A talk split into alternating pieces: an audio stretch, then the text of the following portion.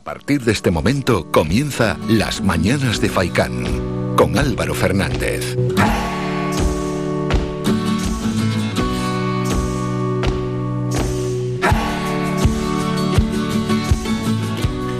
¿Qué tal? Muy buenos días y bienvenidos a Las Mañanas de Faicán. Es lunes, es ya 2 de mayo, ya estamos en este quinto mes del año 2022 y atrás queda este fin de semana y por supuesto el 1 de mayo, el Día del Trabajador, donde ayer trabajadores y bueno, incluso no trabajadores, quien está buscando trabajador, pero está en ese momento de su vida en el que puede trabajar, y sindicatos también se manifestaron en nuestra isla, en la capital, en Las Palmas de Gran Canaria, pero también en otras islas y principalmente en Santa Cruz de Tenerife. Bueno, los sindicatos convocaron ayer, aparte de, como hemos dicho, en las dos islas capitalinas, en otros puntos del archipiélago, con motivo de este 1 de mayo, el Día del Trabajador, y lo hicieron para reivindicar, como siempre, como cada año, la mejora de las condiciones de vida y del trabajo de la sociedad canaria, y para reclamar en este pasado 1 de mayo,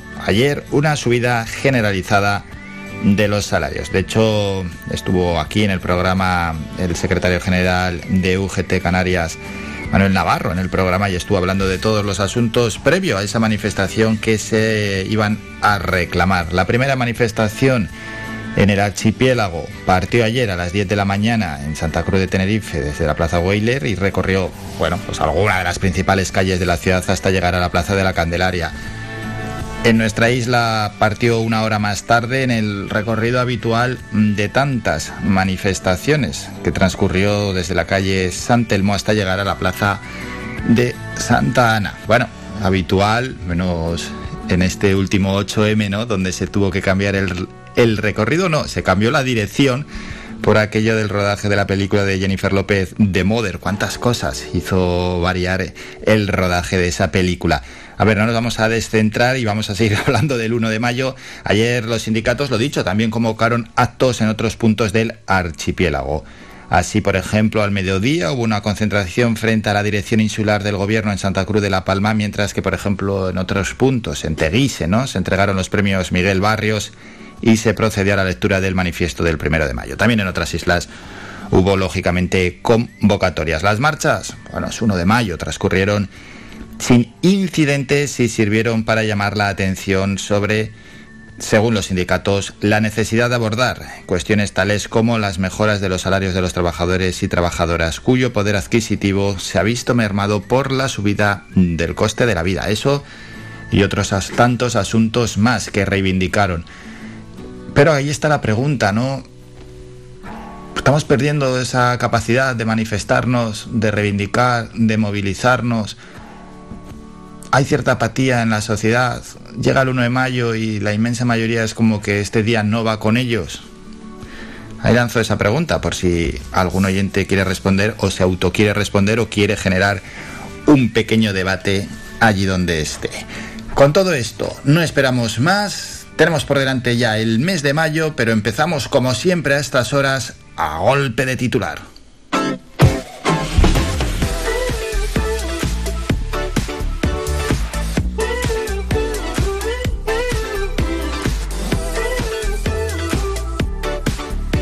Y a golpe de titular conocemos cómo está la actualidad. Gobiernos, sindicatos y patronales atascados en la negociación del pacto de rentas. El calendario no establece futuros encuentros entre unos agentes sociales que se culpan unos a otros de inmovilismo en medio del bloqueo. La paz social se resiste a la vez que la mayoría parlamentaria. Y otro asunto, Kiev denuncia nuevos ataques a la acería de Mariupol tras las primeras evacuaciones. Seguimos con más titulares. El panel Ayuso blinda su electorado y reafirma su perfil nacional callejero. ¿Qué más tenemos en estos momentos? En la guerra en directo, Kiev denuncia nuevos ataques a la acería de Mariupol, mientras la ONU y Cruz Roja siguen con la evacuación de civiles. Rescate del turista David, 40 días atrapado en Gostomel. Dijo: me apuntaba con una metralleta y estaba muy tenso. Te pegaba un tiro al más mínimo movimiento. Otros titulares, el gobierno incapaz de sumar los apoyos para poder derogar la ley de seguridad ciudadana. Marlaska prometió su derogación, pero el caso Pegasus amenaza con arrinconarla en esta legislatura. Ni siquiera se han debatido aún los puntos más polémicos, es decir, las sanciones o el uso de material antidisturbios. A ver, Ayuso en una entrevista, en este caso la entrevista es a ABC, no quiero lastres a mi alrededor. Se acabó hacer un club de amigos en el PP. Candidata a liderar la organización regional advierte de que en su equipo no estarán los que dudaron de su honradez y de la edad de su gobierno. Y terminamos ya con los últimos titulares del día, titulares de agencias. Ucrania acusa a Rusia de sacar a la fuerza a residentes de la ciudad de Kupiansk y de asesinar a civiles. Guerra en directo, Rusia alerta de dos explosiones en la ciudad rusa de Belgorod. La primera dama de Estados Unidos, Jill Biden, viajará a Rumanía y Eslovaquia. Y otros asuntos, Comisiones Obreras y UGT celebran el 1M con la advertencia de tensionar las negociaciones. Así está la situación general, hemos conocido a golpe de titular, vamos a presentar el programa, vamos con el sumario.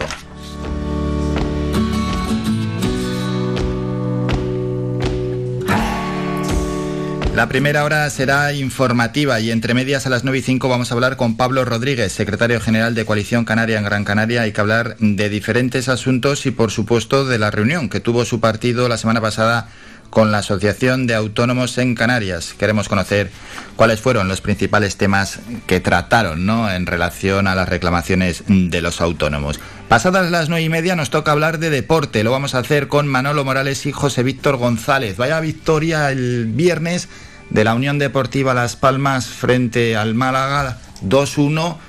Ahora, el equipo pudo haber ganado bien, con tiempo, y no llegar al final sufriendo. No marcó un jugador del equipo andaluz de cabeza de milagro. Y bueno, y porque ahí estuvo muy bien Álvaro Valles haciendo un paradón. En caso de haber empatado, ya sí que adiós a la temporada. Menos mal esa victoria. Y ayer derrota por 2 puntos del Club Baloncesto Gran Canaria en casa frente a Breogán. Se impuso el equipo gallego, que estuvo bastante más acertado en los minutos finales. Seguiremos el programa a las 18 minutos. Ayer fue, por cierto, el Día de la Madre. Felicidades a todas las madres, aunque sea con un día de retraso. Pero bueno, ayer no hubo programa, no pudimos felicitar a todas las madres. Así que de este asunto hablaremos también con Patricia Gardeu. Y luego, artista musical para hoy. Llega Mecano. No llega al grupo, lógicamente, pero llega un homenaje. Llega a Gran Canaria, será este fin de semana y llega de la mano de Robin Torres, quien hace ya unos cuantos añitos estuvo en el programa La Voz. Así que con ella vamos a charlar de ese homenaje y, por supuesto, del grupo Mecano. Ese es el momento musical del día. Después, más protagonistas. Un colaborador de este programa entrará a las 11 menos cuarto, Dani González, de Azaenegue Naturalistas, para hablarnos del medio natural y de otras cuestiones. Le vamos a preguntar por esa suspensión a última hora del Rally Islas de los Volcanes en Lanzarote. Y terminaremos el programa con el profesor de la Universidad Fernando Pessoa, con Peter de Jesús Villa, y hay que hablar de los resultados de ese trabajo de investigación de su universidad y también de la Universidad de Castilla-La Mancha, que se centró en participantes afectados por el incendio en Gran Canaria y para describir el impacto vital derivado por el incendio forestal. Ya tenemos los resultados, de hecho, de ese estudio. Peter de Jesús ya habló en el programa. Ahora queremos conocer cómo son y cuáles son, mejor dicho, los resultados de este estudio. Con todo esto no paramos, seguimos con la información, vamos con la de nuestros municipios.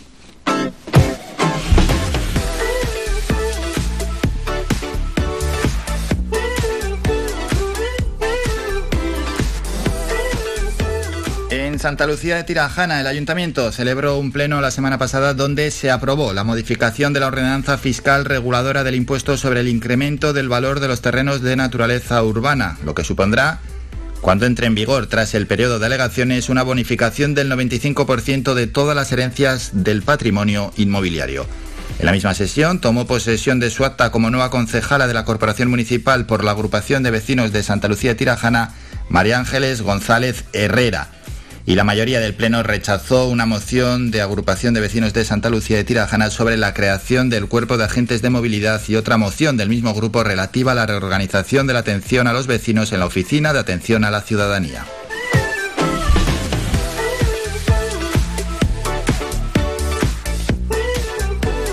Pasamos ahora a Mogán, donde en la sesión ordinaria del Pleno de Mogán, celebrada la semana pasada, se debatió la reactivación el 1 de abril del abono de las tasas por ocupación de dominio público local a terrazas de bares, restaurantes y a los mercaderes. El concejal de Hacienda, Ernesto Hernández, informó que el levantamiento de la suspensión 2 años después del comienzo de la pandemia se debe a la reanudación total de la actividad de ambos sectores desde el pasado octubre, ya que no cobrar las tasas durante el primer trimestre de 2022 ha supuesto una bonificación de 328.000 euros del total anual, es decir, un 25% menos.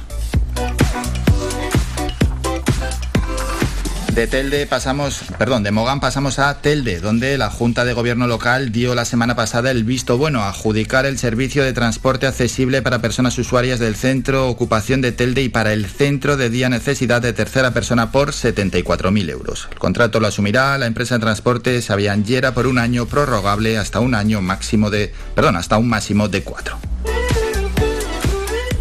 Por tanto, se trata de una propuesta impulsada con el objetivo de ofrecer el transporte accesible para el traslado diario a las personas usuarias desde la parada establecida más cercana al domicilio hasta el centro y su retorno. Asimismo, se dio el visto bueno a iniciar el proceso de licitación del suministro de ordenadores y equipos multifuncionales por el Ayuntamiento de Telde con un presupuesto de 50.000 euros. Más asuntos. El Ayuntamiento de Telde ha declarado de emergencia las obras para arreglar el socavón provocado en 2019 por la erosión del mar en la parte sur del paseo marítimo de Salinetas, en el que ya se habían realizado varias acciones puntuales preventivas para evitar daños materiales y personales. La Junta de Gobierno local aprobó el expediente en el que se recoge la reparación completa de la zona del paseo dañada al valorar el grave peligro de hundimiento y colapso de este tramo. La empresa que llevará a cabo las obras es Capros 2004 y cuenta con un presupuesto de 660.000 euros financiados a través de una subvención dotada por el Patronato de Turismo del Cabildo de Gran Canaria para el desarrollo y mejoras de infraestructuras de carácter turístico. Está previsto que los trabajos se inicien en las próximas semanas. Pasamos a la capital. El Pleno del Ayuntamiento de Las Palmas de Gran Canaria aprobó la semana pasada en las casas consistoriales la suspensión de la aplicación de la cláusula de actualización automática de las retribuciones de los miembros de la corporación, tanto en régimen de dedicación exclusiva o parcial y del personal eventual, ambos a petición propia para el ejercicio económico correspondiente a 2022. Con esta medida, el Ayuntamiento decide congelar los salarios del personal eventual y de los miembros de la corporación, renunciando de esta forma al incremento del 2% previsto para este año por el Ejecutivo Estatal para todos los empleados públicos, cuyo objetivo es compensar la pérdida de poder adquisitivo a causa de la inflación. Más asuntos. El Pleno del Ayuntamiento de Las Palmas de Gran Canaria aprobó la designación de los 2 días festivos locales que corresponden al municipio para el próximo año 2023. Serán finalmente el 21 de febrero, celebración del martes de carnaval, y el sábado 24 de junio, conmemoración de la fundación de la ciudad en el año 1476. Y otro apunte más, el Ayuntamiento de Las Palmas de Gran Canaria moderniza el sistema de registro de jornada de personal de la Administración Municipal con unos nuevos dispositivos que ofrecen un amplio abanico de opciones. Escuchamos al concejal de Recursos Humanos, Mario Regidor. Los nuevos aparatos permiten distintas tecnologías de identificación, tales como huellas dactilares, reconocimiento facial, tarjeta magnética, tarjeta chip, y están dotados con la opción de alfabeto braille. Son perfectamente adaptables a los cambios tecnológicos y normativos que se puedan producir y son sostenibles y respetuosos con el medio ambiente porque están fabricados con material biodegradable y equipados con medidores de la calidad del aire. Además, con estos nuevos aparatos que se instalarán también en el Instituto Municipal de Empleo e Información, en el Instituto Municipal de Deportes y en el Servicio Municipal de Limpieza, se podrá seleccionar el tipo de identificación que requiera o combinarlo según sus necesidades. Terminamos en Agüimes. La alegoría del próximo carnaval de Agüimes volverá a ser elegida por la ciudadanía. Por segundo año consecutivo, el ayuntamiento ha puesto en marcha una votación popular que le dará la oportunidad a los vecinos del municipio de elegir el motivo al que quieren dedicar la próxima edición del carnaval. La votación será telemática, a través de la plataforma online de participación ciudadana del ayuntamiento, accesible a través de la dirección de internet decide.agüimes.es. Se podrá votar hasta el próximo 20 de mayo. Terminamos con la información de nuestros municipios. Faicán, red de emisoras. Somos gente, somos radio. Y el artista musical del día hoy es Robin Torres, que va a venir este próximo fin de semana aquí a nuestra isla con un homenaje a Mecano, que ha dado la vuelta a nuestro país ya unas cuantas veces.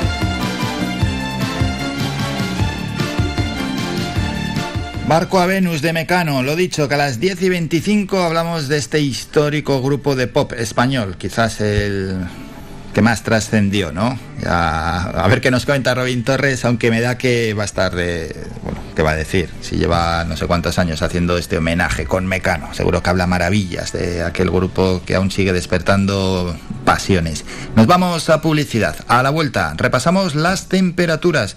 Cambia el panorama, sobre todo para el martes y para el miércoles, y luego ya el resto de la semana tendremos cielos despejados y suben las temperaturas más y más.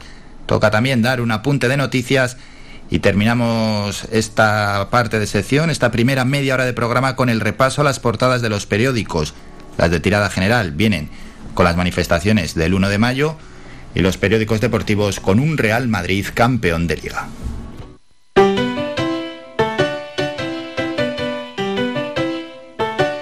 Estás escuchando Faicán Red de Emisoras Gran Canaria. Sintonízanos en Las Palmas 91.4. Faicán Red de Emisoras. Somos gente, somos radio.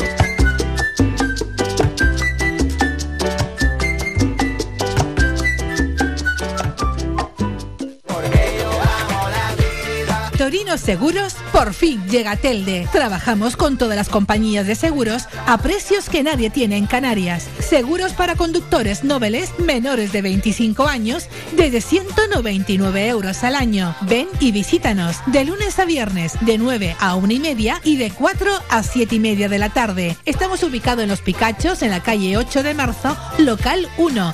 Teléfono 928 58 64 29.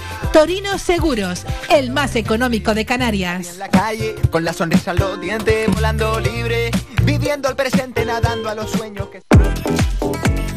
A cualquier hora y para cualquier problema, llegan los coches amarillos. Llega Desatascos Jumbo, 928-230265. Desatascos domésticos, industriales y de redes, ayuntamientos, vaciado de pozos, achique de agua, aljibes o por lluvias, tratamiento de legionela, trabajos en todo tipo de embarcaciones. 638-748-731. Limpiezas de choque y localización de arquetas ocultas. Más de 34 años sin descanso, 24 horas sin excepción. 928-230265. Pioneros en limpieza de estanques y redes heredades de agua. No contrate intermediarios. Llámenos directo y ahorre tiempo y dinero. 638-748-731.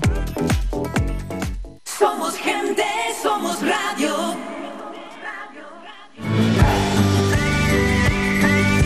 Escuchas Las Mañanas de Faicán con Álvaro Fernández.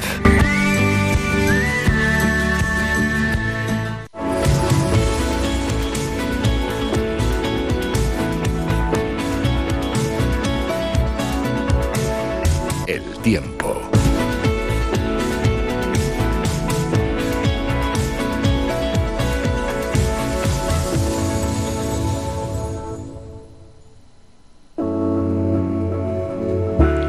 Resumidas cuentas, llegan nubes que al final de la semana se irán y luego subirán las temperaturas máximas. Pero vamos día por día los primeros días de esta semana y de este mes de mayo. Empezamos en Las Palmas de Gran Canaria, para hoy intervalos nubosos, mañana cielos cubiertos y el miércoles también cielos cubiertos. Las mínimas 18 grados, las máximas 21, el viento soplando de procedencia norte, rachas de 30-40 km/h. En Telde para hoy igual, intervalos nubosos, aunque en algunos momentos del día tendremos cielos despejados, avisos por ese riesgo de viento. Mañana cielos cubiertos y el miércoles también, al final de la semana cielos poco nubosos. Las temperaturas mínimas 16-17 grados y las máximas para hoy 23 y ya para los próximos días 21 grados de temperatura máxima. Pasamos al este y sureste de nuestra isla, hoy cielos despejados, aunque ese aviso por viento, mañana intervalos nubosos y el miércoles algo de nubosidad, las mínimas 15-16 grados, las máximas para hoy 24 grados y para los dos próximos días máximas en 22 grados. En el sur de nuestra isla, cielos despejados para hoy, martes y miércoles también, aunque algo más de nubosidad. Las mínimas 18-19 grados, las máximas para hoy cercanas a los 30 grados, aunque hay ese aviso de riesgo de viento. Y para los próximos días, temperaturas máximas 25-26 grados. Pasamos a la zona oeste, cielos despejados para los próximos 3 días con esas temperaturas mínimas de 17 grados para los 3 próximos días. Hoy máximas de 27 que descenderán a los 24-25 para los próximos días. Y terminamos en la cumbre, hoy cielos despejados, mañana intervalos nubosos y el miércoles nubosidad, mínimas de 10 grados, máximas para hoy de 21 y ya para el martes y para el miércoles las temperaturas máximas estarán en los 17 grados en la cumbre de Gran Canaria.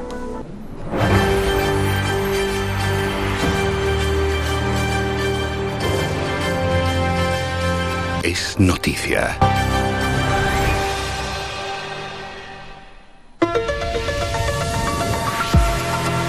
Y es noticia, y además hay que recordarlo, que trabajadores y sindicatos se manifestaron ayer en Las Palmas de Gran Canaria y en Santa Cruz de Tenerife principalmente. Los sindicatos también convocaron, eso sí, actos en otros puntos del archipiélago con motivo del 1 de mayo, ese Día Internacional del Trabajador, para reivindicar, aseguraron, la mejora de las condiciones de vida y de trabajo de la sociedad canaria y para reclamar una subida generalizada de los salarios.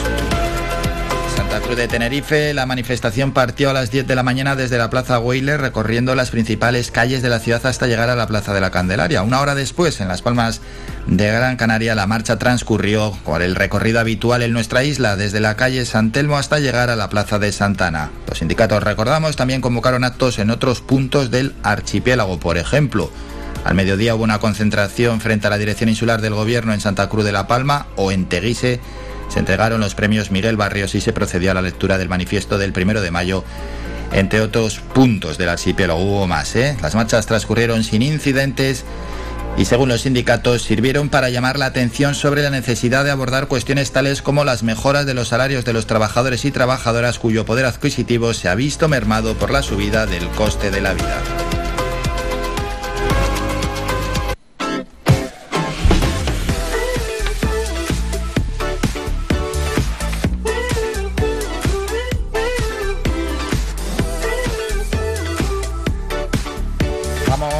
Muy rápidamente, en 3 minutos, al repaso a las portadas de los periódicos. En El País, foto de portada para la manifestación ayer en Madrid. 1 de mayo, la solución. Los sindicatos reclaman que los salarios suban según el IPC. Unai Sordo, de Comisiones Obreras, avisa que el 1 de mayo de un incremento de la tensión y pide la corresponsabilidad de los empresarios ante la crisis. Vamos a ABC, en la foto de portada es diferente, salen Unai Sordo y Pepe Álvarez de cerca, eso sí, para nada favorecido Unai Sordo, ABC lo saca con las manos en la cabeza. Los sindicatos pierden el pulso de la calle, 1/4 parte de los afiliados de UGT y Comisiones Obreras se dieron de baja en la última década. Titular, el gobierno choca de nuevo con sus socios, esta vez por la reforma de la ley de seguridad.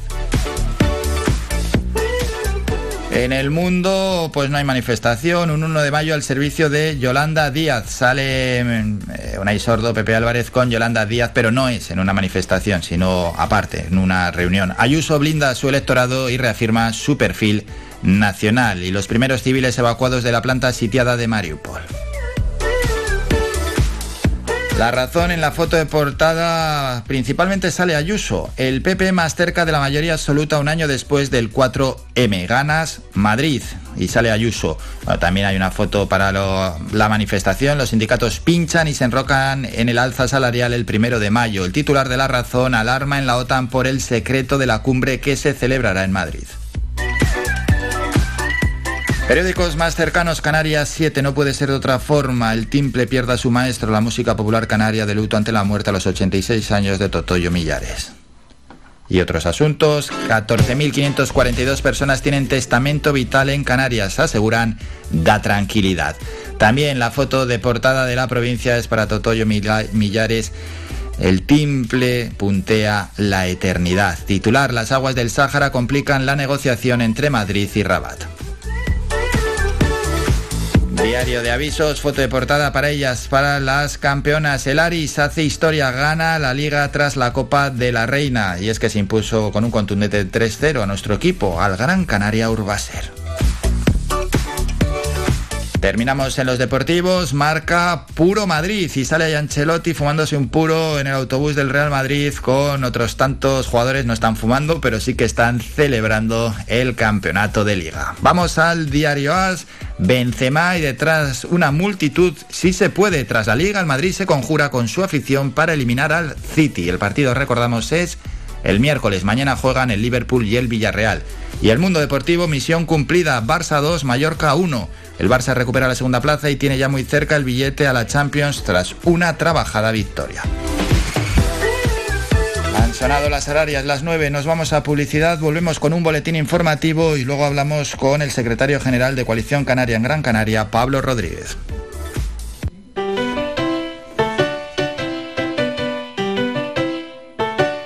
Estás escuchando Faikan Red de Emisoras Gran Canaria. Sintonízanos en Las Palmas 91.4. Faikan Red de Emisoras. Somos gente, somos radio.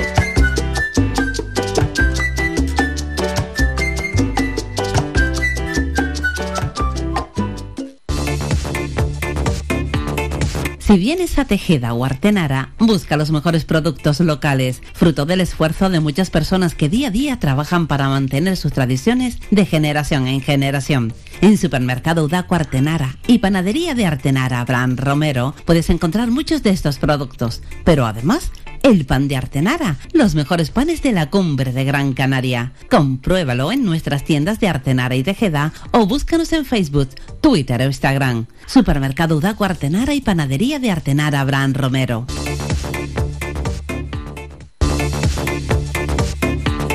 Si vienes a Tejeda o Artenara, busca los mejores productos locales, fruto del esfuerzo de muchas personas que día a día trabajan para mantener sus tradiciones de generación en generación. En Supermercado Daco Artenara y Panadería de Artenara Abraham Romero puedes encontrar muchos de estos productos, pero además el pan de Artenara, los mejores panes de la cumbre de Gran Canaria. Compruébalo en nuestras tiendas de Artenara y Tejeda o búscanos en Facebook, Twitter o Instagram. Supermercado Daco Artenara y Panadería de Artenara Abraham Romero.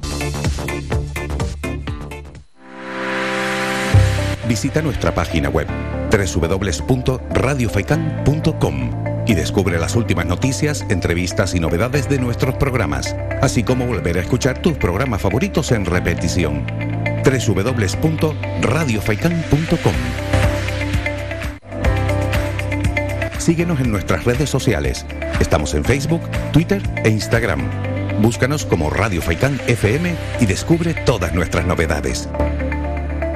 Somos gente, somos radio. Escuchas Las Mañanas de Faicán con Álvaro Fernández.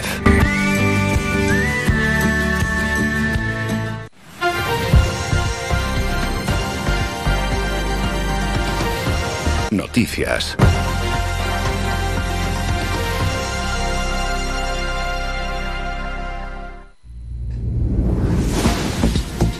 Momento ya para la información más cercana. Empezamos en Las Palmas de Gran Canaria. Bueno, antes de nada, el Pleno del Ayuntamiento aprobó la designación de los 2 días festivos locales que corresponden al municipio para el próximo año 2023, que serán finalmente el 21 de febrero, celebración del martes de carnaval, y el sábado 24 de junio, conmemoración de la fundación de la ciudad en el año 1476. Por otra parte, el Ayuntamiento moderniza el sistema de registro de nueva jornada del personal de la Administración Municipal con unos nuevos dispositivos que ofrecen un amplio abanico de opciones. Escuchamos al concejal de Recursos Humanos, Mario Regidor. Estos nuevos aparatos permiten distintas tecnologías de identificación, tales como huellas dactilares, reconocimiento facial, tarjeta magnética, tarjeta chip, y están dotados con la opción de alfabeto braille. Son perfectamente adaptables a los cambios tecnológicos y normativos que se puedan producir y son sostenibles y respetuosos con el medio ambiente porque están fabricados con material biodegradable y equipados con medidores de la calidad del aire. Además, con estos nuevos aparatos que se instalarán también en el Instituto Municipal de Empleo y Formación, en el Instituto Municipal de Deportes y en el Servicio Municipal de Limpieza, se podrán seleccionar el tipo de identificación que requiera o combinarlos según sus necesidades. Cambiamos de asunto. La Escuela Municipal de Música de Santa Lucía de Tirajana abrirá el próximo 9 de mayo el periodo para las nuevas matrículas para el curso 2022-2023 para el alumnado que no esté matriculado ya en la escuela.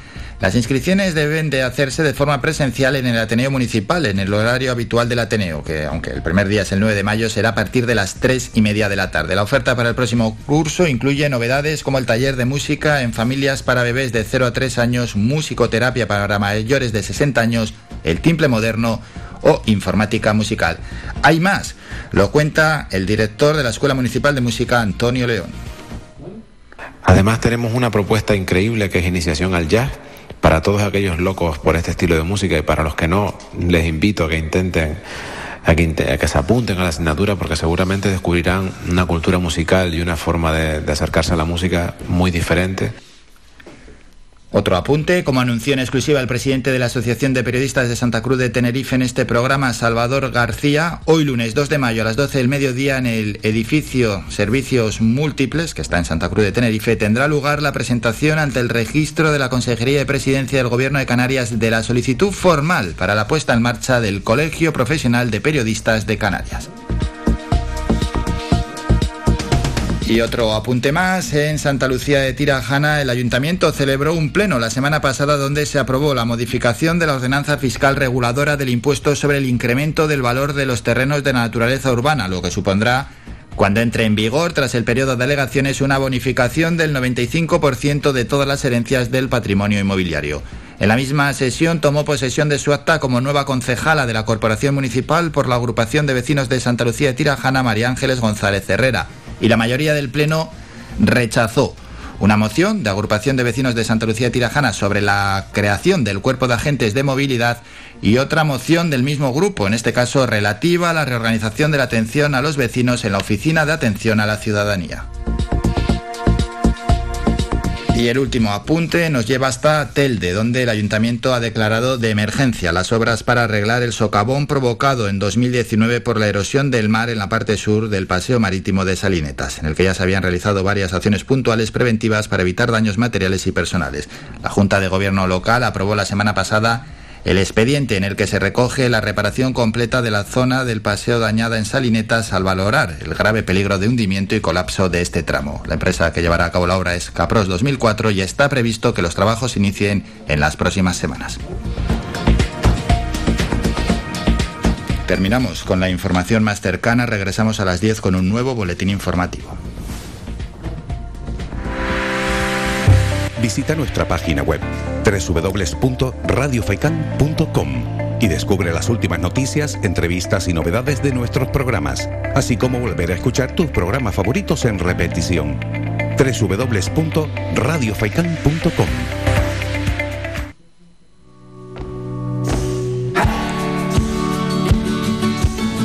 Seguimos con más asuntos y más protagonistas aquí en el programa. El secretario general de Coalición Canaria en Gran Canaria, Pablo Rodríguez, se mantuvo la semana pasada una reunión con el vicepresidente de ATA, es decir, la Asociación de Autónomos en Canarias, Pedro Andueza, así como otros miembros de la organización, para hablar principalmente, ¿no?, de las cuáles son las principales reclamaciones de los trabajadores autónomos aquí en el archipiélago y conocer cuál es el momento en el que viven. También estuvieron por parte de Coalición Canaria la diputada regional Vidina Espino y la portavoz del partido María Fernández.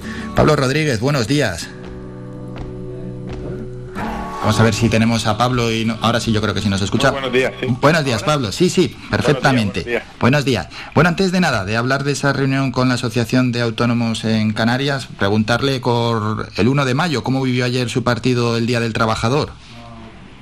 Bueno, siempre es un día relevante para precisamente reivindicar pues mejoras en los derechos de los trabajadores, en las condiciones del trabajador, y siempre lo hemos hecho, ¿no?, de manera constante, ¿no? Yo creo que eso no solamente hay que hacerlo el día 1 de mayo, hay que hacerlo todos los días del año. Y bueno, es verdad que aunque hay avances en los últimos tiempos, es obvio y evidente, me refiero a las últimas décadas, pero todavía quedan cuestiones por avanzar y ahora con la inflación tan importante, donde muchos trabajadores le cuesta, a pesar de estar trabajando, a pesar de tener pues un sueldo fijo y tener un trabajo estable, pues les está costando mucho llegar al final de mes, y por eso es importante pues que también hayan medidas para de alguna manera paliar esto, ¿no? Porque es evidente que cada vez, insisto, con el incremento de los precios de todo, de la energía, del combustible, de la cesta de la compra, lo que hay más son trabajadores que no llegan a final de mes. Eso, y a lo que se suma también, no sé si la última encuesta de la población activa ha caído como un jarro de agua fría, pero bueno, la cifra total de parados aquí en el archipiélago, según esta encuesta de población activa, la última que hemos conocido, es de 234.600 personas, es decir, 15.500 más que a finales de 2021.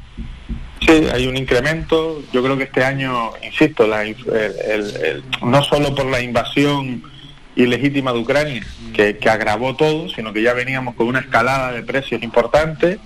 Esto pues está evidentemente condicionándolo todo, y pongo un ejemplo muy sencillo para que nos entiendan. Es decir, si uno tenía unos ahorros para irse de vacaciones a Canarias, me refiero a un alemán, un británico, etcétera, tenían esos ahorros, lo cierto es que con el incremento de los precios han tenido que tirar del ahorro y probablemente tengan menos recursos para poder irse de vacaciones, y a lo mejor eligen destinos más próximos o eligen destinos aquí, pero con menos días, etcétera.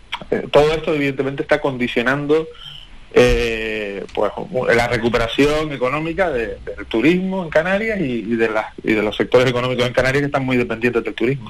Y hablando de esos sectores económicos, bueno, una parte importante de la economía sin duda alguna son los autónomos, y con ellos, con ATA, con la Asociación de Autónomos aquí en Canarias, mantuvieron una reunión la semana pasada. ¿Cómo se desarrolló, por cierto, esa reunión? Bueno, muy bien, muy bien. Nos trasladaron, pues en primer lugar, los datos actuales. Ahora hablábamos de la encuesta de población activa y que efectivamente hay un incremento de desempleados. Pues por ejemplo, en los últimos trimestres se ha ido incrementando el número de autónomos, es decir, de altas de autónomos en Canarias. Con lo cual, los autónomos están siendo una salida laboral para muchas personas. Es decir, mucha gente a modo de conseguir un empleo, pues están optando precisamente por ser autónomo. Claro, pero ahí hay una doble perspectiva, porque algunas veces que intenta ser autónomo casi a la desesperada. Sí, no, efectivamente, lo hablamos con total claridad, a pesar de que ellos eran evidentemente los representantes de los autónomos y hablaban en virtudes de ser autónomo, pero también hablamos efectivamente que muchas veces es producto de no encontrar empleo en el ámbito, en el régimen común, ¿no? Y eso es una evidencia, ¿no? También es cierto que también hay muchos profesionales, es decir, abogados, economistas, médicos, etcétera, que son autónomos, ¿no? Eso no es una obligación, sino que es parte de su profesión, pero tiene razón en que hay muchos que lo buscan como opción última. Eso es precisamente lo que estamos intentando cambiar, es decir, que ser autónomo no sea una opción última, sino que sea una opción absolutamente viable, que sea una opción de futuro, que dé garantías, que dé derechos y que de alguna manera puedan desarrollar sus proyectos de vida, sus proyectos laborales, empresariales, los que sean, los puedan desarrollar con toda la garantía. Hoy es difícil, hay muchos obstáculos, enormes obstáculos, los primeros años son críticos. Uh-huh. y por eso la administración lo que tiene que garantizar es precisamente la habilidad de ellos, ¿no? Es decir, oye, igual que ayudamos a las pymes y a las empresas, igual que ayudamos a otros segmentos, pues también el gobierno tiene que dar un paso adelante y ayudar al autónomo.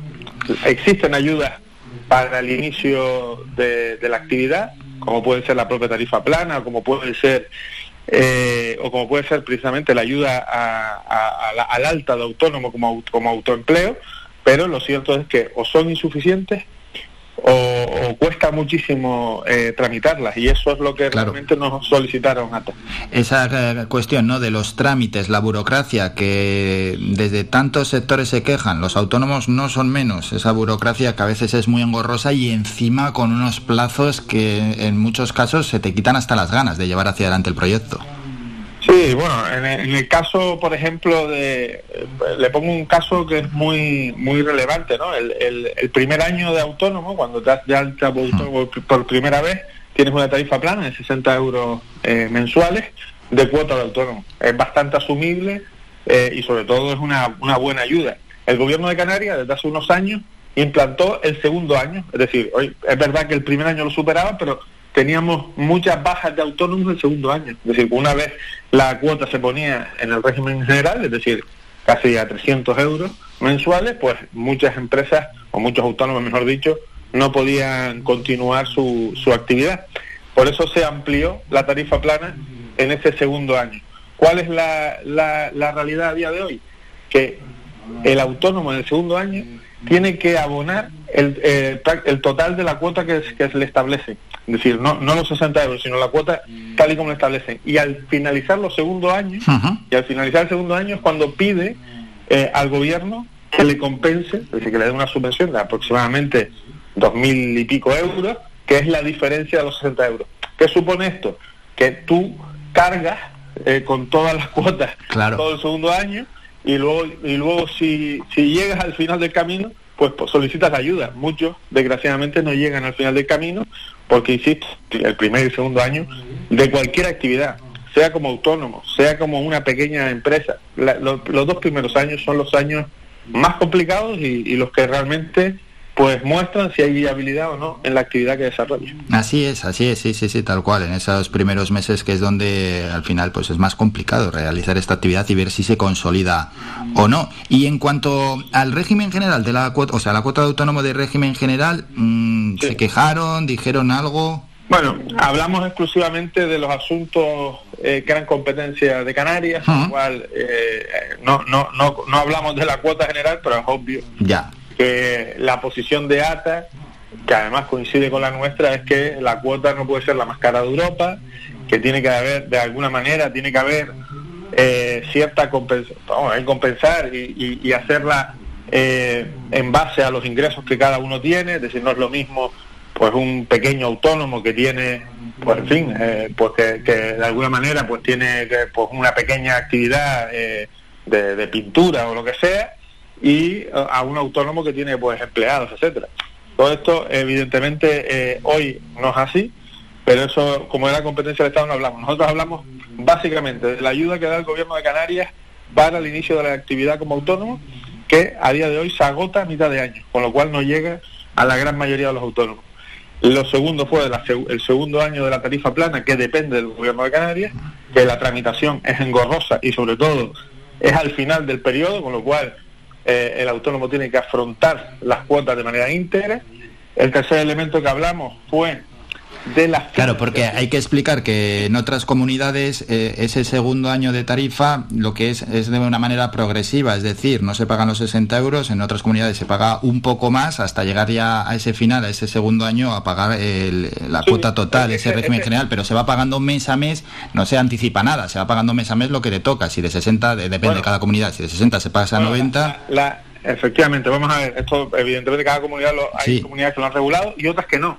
Es decir, el que no lo ha regulado, ya el segundo año, me refiero ya por el Ministerio, no por la comunidad autónoma, es progresivo también. Es decir, creo que los primeros 6 meses paga 180 euros y los siguientes 6, 200 y algo, ¿no? Lo que se hizo en Canarias fue, oye, vamos a intentar que los 2 años sean 60 euros, es decir, que haya 2 años de tarifa plana 60 euros. Pero para eso, en lugar de adelantarlo, lo que hacen al final del asunto. Bueno, es un método que evidentemente es mejor que nada, pero creo que es muy sencillo cambiar el procedimiento, hacerlo mucho más ágil y que no carguen en los autónomos, en la espalda de los autónomos, claro, la cuota íntegra, que hace, más inviable su proyecto laboral, el proyecto de empresa. Es como si tuviese algo de trampa. Es decir, sí, desde la administración se crea así, oye, el que se quede por el camino, adiós. Claro, es que principalmente de eso se quejaban los autónomos, y se quejan, de que muchos no llegan, ¿no? Y que incluso algunos llegan ya, o llegan muy resueltos, y por lo tanto no lo tramitan porque tienen solamente 3 meses, a partir del mes 24 tienen 3 meses para solicitar esta ayuda. Pues a muchos se le pasa el plazo, a otros no llega, otros, en definitiva, en lugar de darlo de manera automática a todos, que sería lo lógico, porque ese censo existe, esas personas están localizadas y sería una manera mucho más sencilla de decir, oye, automatizo a todos los autónomos, en el segundo año les tengo que dar esta ayuda porque es para todos, es decir, esto no puede discriminarse a unos y a otros no, que no es para todos, por lo tanto no hace falta que soliciten a los 3 meses. Es decir, yo creo que hay muchos métodos para hacerlo más justo, hacerlo mejor y sobre todo más eficiente y eficaz a la hora de que el autónomo... Aquí hay una cuestión de fondo, y es que realmente el gobierno actual y el gobierno de España, la figura del autónomo es una... no es que crean mucho en ella, todo lo contrario, yo creo que la tienen como un elemento residual, como bien dijimos al principio, como una alternativa desesperada para conseguir empleo. Y esto en el mundo y en Europa no es así, es decir, ser autónomo es una opción más, que tienes todos los derechos, o debes tener todos los derechos como trabajador, y que en lugar de trabajar para una empresa, pues trabajas de manera liberal para varias empresas, para varios clientes, es decir, al final es un método que no debería ser, insisto, residual o secundario, que es lo que parece en muchas ocasiones que lo colocan, ¿no? Y yo creo que en ese sentido se ha avanzado poco. Antes hablábamos de los avances en derechos laborales, pues en el ámbito de los autónomos los avances son... Sí, se ha avanzado poco y más aún cuando echamos la vista hacia atrás y todos recordamos, hace ya unas cuantas elecciones generales, todos los partidos políticos prometían la cuota de autónomo, lo vamos a regular, va a bajar, se va a ajustar, ¿no?, a lo que ingrese el autónomo, y de eso se prometió mucho en campaña electoral en el ámbito de las elecciones generales, y ha sido todo lo contrario, porque encima la cuota ha ido subiendo poco a poco. Pero si miramos hacia atrás, la cuota ha ido subiendo. Sí, sí, efectivamente. Bueno, y no podemos olvidar que es verdad que no se ha aprobado todavía, pero hay una propuesta del gobierno de Pedro Sánchez de incremento de la cuota. Es decir, además a niveles muy importantes, porque hacen por primera vez, empiezan a hablar de la cuota por tramo. Es la propuesta que, insisto, todavía no está aprobada, pero bueno, sí está presentada o está anunciada. En el que habla por primera vez de cuota por tramos, pero claro, es que en ningún tramo, salvo en algunas cuestiones muy específicas, baja la cuota, en el resto sube la cuota. Y eso es la muerte, en fin. Canarias es una de las comunidades, por razones diversas, que más autónomos, es decir, el incremento autónomo, antes daba el dato, ¿no? Es decir, a pesar de la encuesta de población activa, donde baja el desempleo, en cambio el RETA, el aumento de autónomos, el número de aumentos de autónomos en Canarias sigue escalando. Es decir, si hablamos de cómo se está recuperando la actividad económica, despacio, en Canarias, pues los autónomos tienen bastante que ver, y si vamos ya al número de empleos que generan tanto autónomos como pequeñas y microempresas, que son la mayoría en Canarias, pues es el mayor número de empleos. Es decir, estamos dando un 80% del empleo en Canarias. Por lo tanto, es decir, esto es importante para que nos hagamos una dimensión, hagamos una idea de la dimensión que tiene en la actividad económica todas estas figuras, que de alguna manera, insisto, no hay que regalarles nada, yo en eso soy bastante claro con ellos, pero sí, lo que hay que hacer es, oye, que no fracasen, todo lo contrario, a la administración lo que le interesa es que triunfen, porque si triunfan, cotizan, si triunfan, pagan impuestos, si triunfan, generan actividad económica, generan empleo. Eso es realmente lo que le interesa a la administración. Y para terminar con Pablo Rodríguez, seguro que de manera más o menos formal, ¿no?, y hablando de que ese trabajo de autónomo triunfe, salió el tema de que para algunos autónomos, sobre todo los que dependen de la energía, bien sea a través del combustible, bien sea a través de la energía eléctrica, estarán viviendo unos momentos, algunos, insostenibles totalmente. Correcto, efectivamente.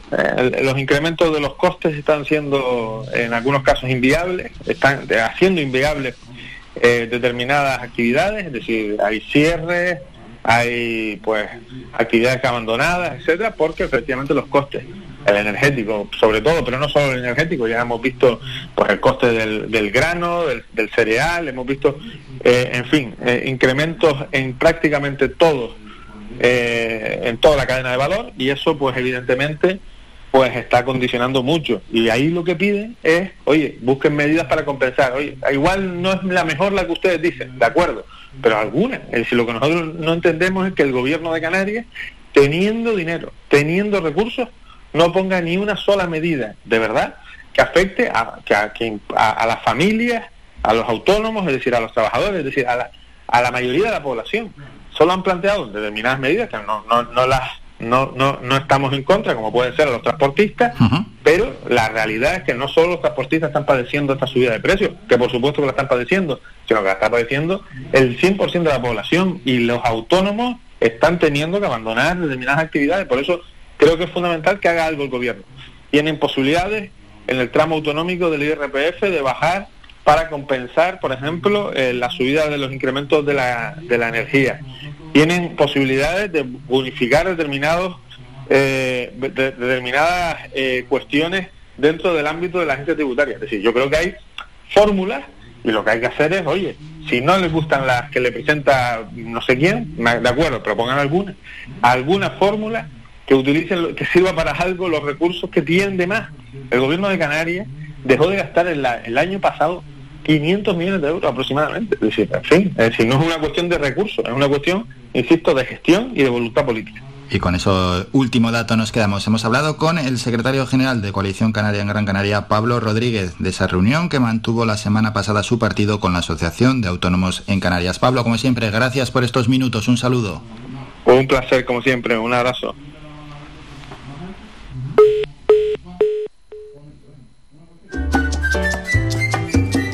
El mejor regalo que te podemos ofrecer en tu red de emisoras Faikán es mucha música, porque es el mejor relax que te ofrecemos durante el día.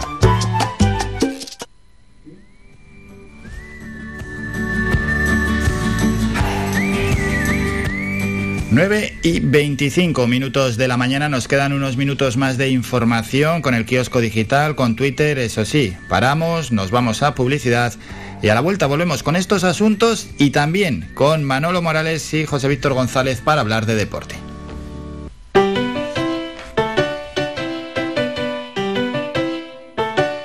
Estás escuchando Faikán Red de Emisoras Gran Canaria.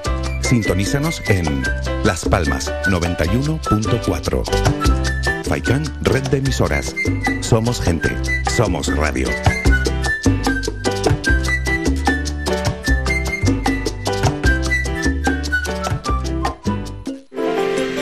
Conoce Valle Seco, conoce sus comercios, apoyando a nuestro tejido empresarial. Tiendas, bares, mercado, profesionales, empresas, restaurantes, bazares, turismo rural, barberías, peluquerías, siempre han estado aquí, en Valle Seco. Empresas locales al servicio de todos y todas, de Gran Canaria, de los que nos visitan día a día. Organiza el Ayuntamiento de Valle Seco, colabora Cabildo de Gran Canaria y La Cumbre Vive. A cualquier hora y para cualquier problema, llegan los coches amarillos. Llega Desatascos Jumbo, 928-230265. Desatascos domésticos industriales y de redes ayuntamientos. Vaciado de pozos, achique de agua, aljibes o por lluvias. Tratamiento de legionela. Trabajos en todo tipo de embarcaciones. 638-748-731. Limpiezas de choque y localización de arquetas ocultas. Más de 34 años sin descanso, 24 horas sin excepción. 928-230265. Pioneros en limpieza de estanques y redes heredades de agua. No contrate intermediarios. Llámenos directo y ahorre tiempo y dinero. 638-748-731. Descarga gratis nuestra app oficial Faikán Red de Emisoras y escúchanos en directo, además de todos nuestros programas en repetición, imágenes, vídeos y noticias. Disponible ya en Google Play y Apple Store. Somos gente, somos radio. Somos la mejor información, música y entretenimiento. Las mañanas de Faikán.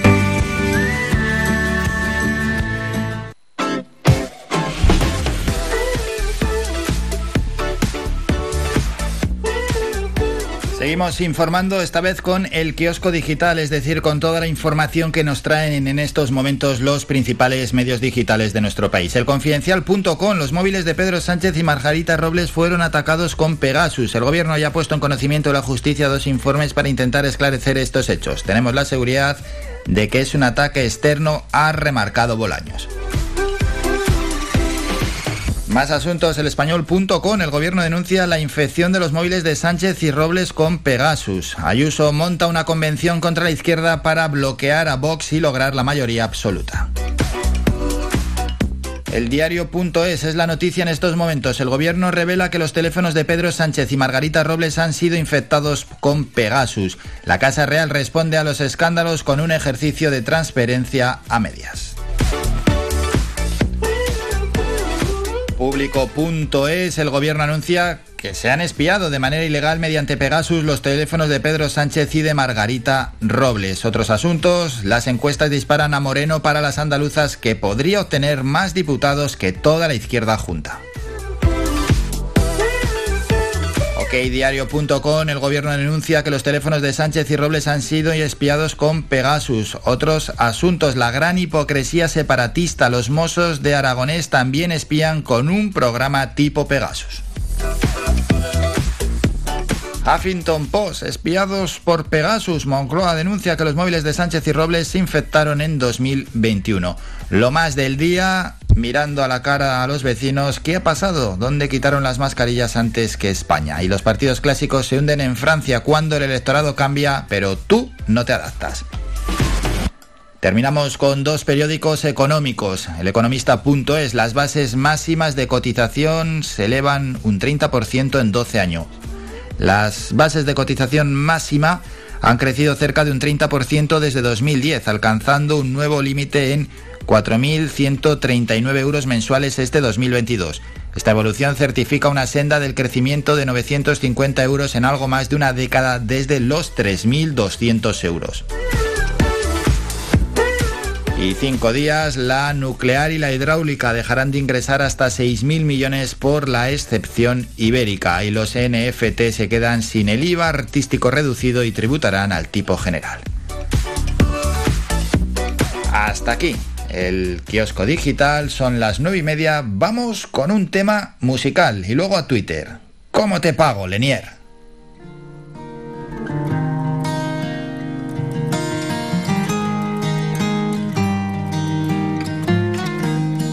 Ay, ojalá que nunca se apague la luz que tienen tus ojos, que nunca te falte nada, porque tú te mereces todo. Tú eres la culpable que yo existo en este mundo loco. Ay, la única mujer que en esta vida nunca me ha dejado solo. ¿Cómo te pago?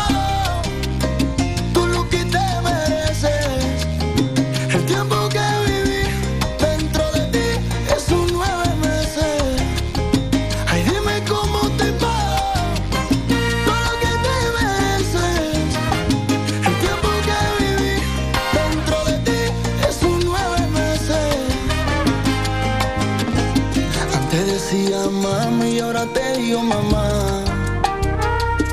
Ay, gracias por enseñarme a hablar y a caminar. Madrecita de mi vida, no te me vayas jamás. Ay, porque voy a llorar si tú te me vas. ¿Cómo te pago tú lo que te mereces? El tiempo que viví dentro de ti es un 9 meses. Ay, dime cómo te pago todo lo que te mereces. El tiempo que viví dentro de ti es un 9 meses. Hay quien tiene a su madre lejos y otros no la tienen. Hay quien tiene a su madre en la casa pero no la quiere. Como yo amo a la mía con este amor profundo,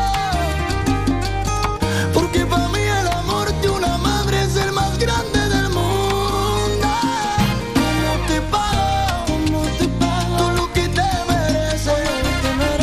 El tiempo que viví dentro de ti es un 9 meses. Ay, dime cómo te pago todo lo que te mereces. El tiempo que viví dentro de ti es un 9 meses. Y ojalá que Dios me le dé mucha salud, mucha bendición pa' mi madre. Díselo, Mauro. Lenier.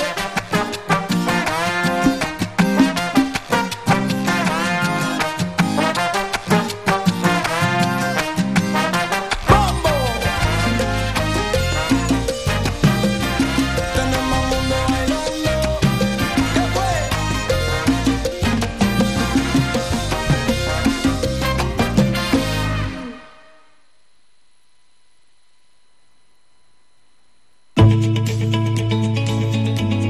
Trending Topic.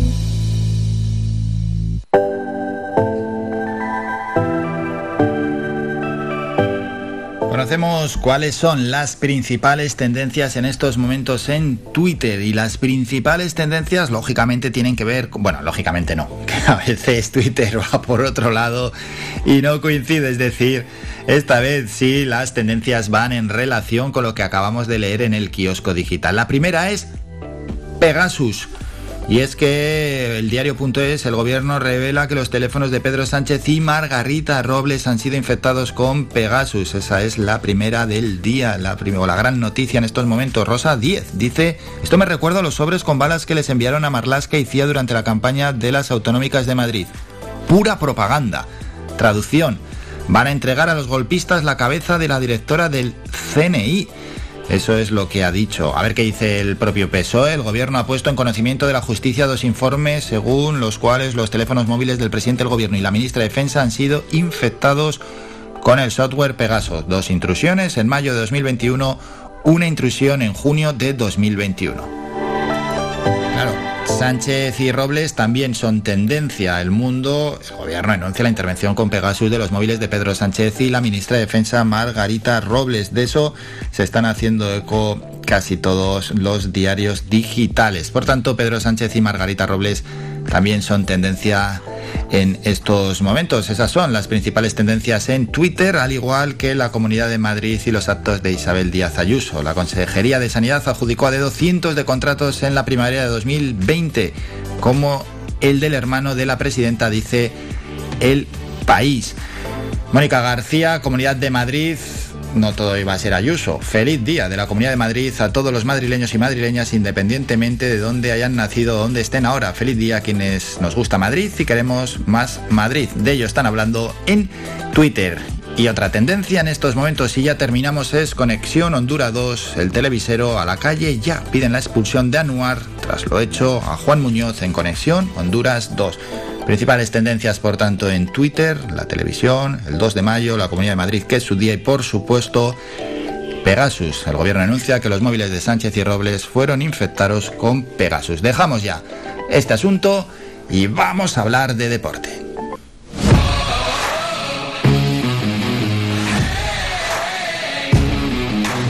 La actualidad deportiva.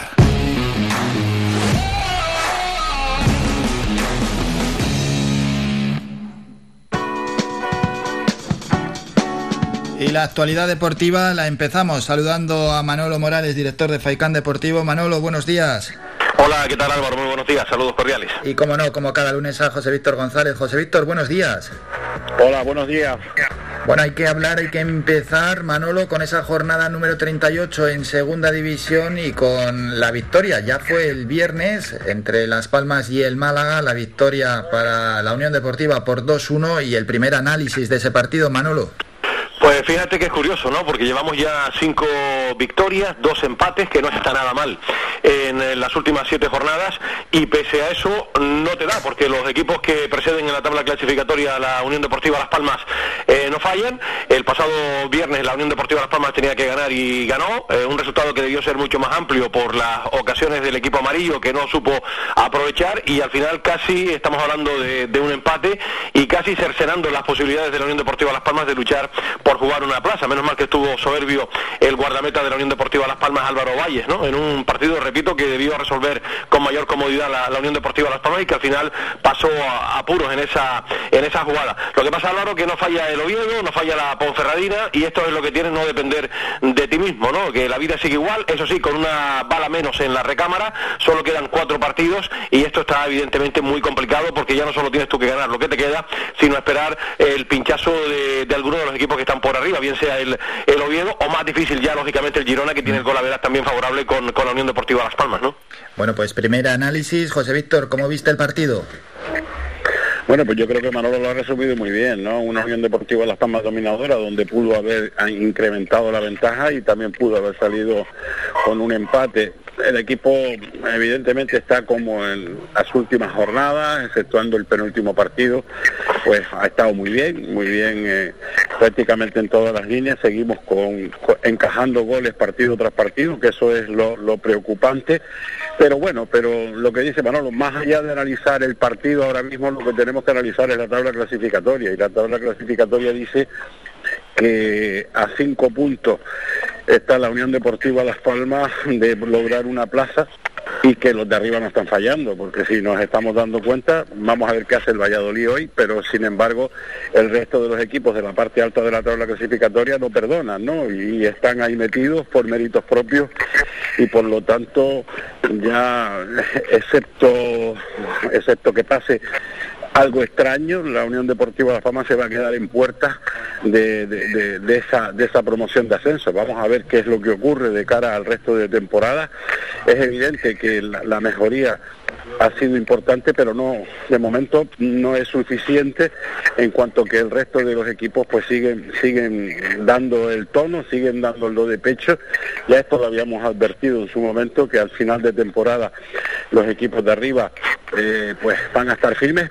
Ojo, yo sigo diciendo de todas maneras que ninguno de estos equipos va a ganarlo todo lo que queda. Pero bueno, de momento me estoy metiendo el rabo entre las piernas porque no están fallando en absoluto. Esperemos que en estas 4 jornadas empiece a suceder ello y la Unión Deportiva, por supuesto, que no falle y siga venciendo.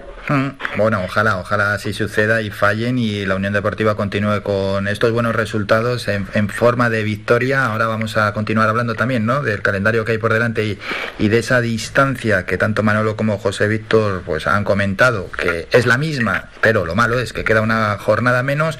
Pero Manolo, no sé si se puede destacar algo dentro de lo que sucedió del rectángulo de juego. Comentabas el viernes, ¿no?, esa duda en la pareja de centrales, ¿cuál sería? Y también que GSF tenía que dar un paso adelante en estos últimos partidos y bueno, decir, aquí estoy yo. Al menos marcó un gol, aunque salió cuando quedaban 20 minutos. Sí, hubo cambios, sobre todo la vuelta de Eric Curbelo al centro de la saga. Quería asegurar un poquito más de velocidad el técnico y optó por Eric Curbelo, que ya hablábamos un poquito, que nos había sorprendido la salida de Eric Curbelo. Y después la no inclusión en el once inicial de GC, que no estaba atravesando precisamente por su mejor momento, pero aprovechó muy bien su momento, ¿no? Y perdón por la redundancia. Saltó en la segunda parte e hizo un gol de muy bella factura. Y yo creo que a GC en este partido no se le puede pedir más, ¿no? Hizo un golito que no está nada mal, al igual que Jonathan Viera, que siguen siendo evidentemente los jugadores que tienen que marcar diferencias en esta Unión Deportiva Las Palmas. Lo que pasa es que la reacción, lo que decía José Víctor del equipo, ha llegado demasiado tarde, y digo demasiado tarde porque a raíz de lo que has hecho a lo largo de la temporada, el hacerlo muy mal, eso te ha privado lógicamente de estar en la zona noble, porque fíjate cómo está el panorama, y hay que ser realista, la cosa está muy difícil, porque ahora mismo de los Real Oviedo estás a 5 puntos, que tiene que pasar por el estadio y que evidentemente se puede reducir, pero es que son 2 partidos y quedan 4, querido Álvaro.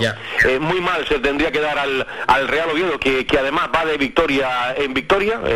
Ganó además con solvencia a nuestro próximo rival, el Mirandés. Se quejaba Joseba Echeverría del partido de sus jugadores, pero en cualquier caso en el Carlos Tartiere, además la gente está respondiendo francamente bien y consiguió una victoria importantísima el Real Oviedo para seguir ahí dependiendo de sí mismo, y no falló tampoco la Ponferradina, que sufrió pero ganó, al igual que el Girona. La cosa está muy complicada, muy difícil. Dicen que hasta el D en todas películas, habrá que seguir luchando y vamos a ver lo que ocurre, porque siempre decimos que no todos lo van a ganar todo, pero evidentemente, porque está claro, ni el Oviedo ni la Palma lo van a ganar todo porque tienen que enfrentar, eso está claro. Eso es verdad. Eso está clarísimo, uno de los dos falla o pueden empatar, eso está clarísimo, lo decía José Víctor, que nadie lo va a ganar todo, ni el Oviedo ni la Unión Deportiva, uno de los dos va a fallar, eso seguro. Ojalá y sea el cuadro obetense, ¿no? Sí, vamos, sin duda, pero José Víctor, con lo que está comentando Manolo, casi lo mejor que nos puede pasar es enfrentarnos al Oviedo, porque si se puede pegar un recorte de 3 puntos es cuando te enfrentas a ese rival directo, pero luego el resto de calendario, bueno, es más o menos asumible, asequible, entre comillas. Cada partido en segunda división es un mundo, ¿no? Lo malo es, como estáis comentando, que estamos lejos y que no dependemos de nosotros, pero el siguiente rival es el Mirandés. Vamos a la siguiente semana a Madrid, al Alcorcón, contra un equipo totalmente descendido. Luego sería ese partido aquí, directamente frente al Oviedo, y luego viajamos al Sporting, que vete tú a saber, el Sporting, eterno rival del Oviedo, igual hasta nos puede echar una mano. Sí, no, de todas maneras, ojo, porque el Sporting está en problemas ahora mismo, o sea, no tiene firmada la salvación, o sea, ni el Málaga al perder el otro día en el estadio de Gran Canaria, pues se ve a 4 puntos del descenso, o sea que ojito, porque esos equipos también tienen que dar el do de pecho, o sea, bueno, esperemos que para entonces Esperemos que ya el Sporting esté salvado, pero bueno, también hay una cosa que es importante, y es que los equipos que llegan al final de temporada de la parte alta no suelen fallar, y fíjate tú el Tenerife, por ejemplo, aunque ahora analizaremos los resultados, pero el Tenerife pues que sigue estando, pasó un bache, pero un valle ya totalmente superado. Y la Unión Deportiva Las Palmas pues tiene entre comillas un calendario fácil, entre comillas, pero vuelvo a repetir, tiene que ganar todo, y ojalá que cuando se llegue a ese partido frente al Real Oviedo, pues el Oviedo haya pinchado y la Unión Deportiva Las Palmas no. Eso es lo que esperemos, y bueno, sería un partido a cara de perro donde se decidiría todo en la última jornada, pero bueno, hasta ahí hay que llegar con victoria, sin lugar a dudas. La Unión Deportiva Las Palmas, a pesar de todo, no puede tirar la toalla, ni muchísimo menos, tiene que ir a ganar todos los partidos, eso está claro, aunque esté a 5 puntos, tiene que ir a ganarlos absolutamente todos, y por lo tanto eso es lo que se le pide al conjunto amarillo, ya que no se han hecho los deberes, como bien decía Manolo, bueno, pues ahora al final de temporada por lo menos maquillarlo, aunque las declaraciones de García Pimienta me dejan anonadado, ¿no?, como se suele decir. Porque cuando dice que no sería un fracaso el no lograr el objetivo, vamos, o sea, por favor, cállate, que acaba de llegar y el objetivo... No, pero que encima, claro, acaba de llegar, pero es que él llega, lo fichan para ese objetivo. Entonces, si no entras entre los 6 primeros, no estás cumpliendo el motivo para el que te han fichado. Efectivamente, por lo tanto, tienes que callarte. Yo creo que era un poco para quitarle presión a los jugadores, pero así todo son declaraciones para mí totalmente inapropiadas e injustas totalmente, en cuanto a la afición, sobre todo también, ¿no? Y al cuadro técnico o a la directiva de Unión Deportiva Las Palmas. Por lo tanto, hay que seguir luchando y hay que esperar ese pinchazo de alguno de ellos, y la Unión Deportiva Las Palmas no le queda otra que esperar a eso y hacer los deberes como lo está haciendo en la última etapa de esta temporada. Bueno, antes de hacer un corte publicitario, Manolo, una cuestión que quería comentar, y es que el partido lo televisó Gol TV, fue el viernes, y a falta de 10 minutos esa imagen, ese plano general del Estadio Gran Canaria vacío, luego sí que entró más espectadores, pero vamos a ver, la imagen que se transmite es lamentable, y de hecho, bueno, no puede haber una campaña para que el campo se llene de cualquier manera, como se hace en otros deportes y en otros campos, y que sea un auténtico hervidero. Es difícil, ¿no?, por cómo está hecho el campo, pero bueno, que en cierta medida no veamos por televisión y lo vea toda España que el campo está vacío. Bueno, y la presión que esa es para el rival, que no es lo mismo jugar ante 20 y pico mil aficionados que ante la mitad. Son iniciativas que tiene que tomar evidentemente la Unión Deportiva, porque hay muchísimo en juego, ¿no? No lo tomó, lo hizo en un partido que tenía una entrada adicional los abonados, pero no ha vuelto otra vez a tener esa iniciativa la Unión Deportiva con todo lo que se está jugando. Yo creo que eso lo he hecho en falta, ¿no? Sobre todo premiar al abonado, que es el que habitualmente se gasta los cuartos, y tener algún tipo de incentivo para que el público pueda acudir, ¿no? Lo echamos en falta, y eso que no estuvo nada mal, un viernes 10.000 y pico espectadores acudieron, pero pueden ser mucho más. Un estadio de 30.000, Álvaro, eso imagínate, no llega ni a la mitad del aforo, y se nota mucho el cemento, las butacas, ¿no? Pero yo te digo que son iniciativas que tiene que tomar el club, entre otras cosas porque es mucho lo que se está jugando, estamos hablando de muchísimo dinero, no lo mismo estar en segunda que estar en primera. Por cierto, hablando de lo que decía José Víctor, tan solo un apunte, ojo, porque efectivamente el Málaga se ha quedado junto con el Sporting a solo 4 puntos del descenso, y en la próxima jornada el Málaga recibe al Real Oviedo, el Girona jugará con el Tenerife la próxima jornada, y el Eibar con el Valladolid. Casi nada. Ahora hablamos de ello. Paramos un minuto, nos vamos a publicidad y volvemos con estos asuntos.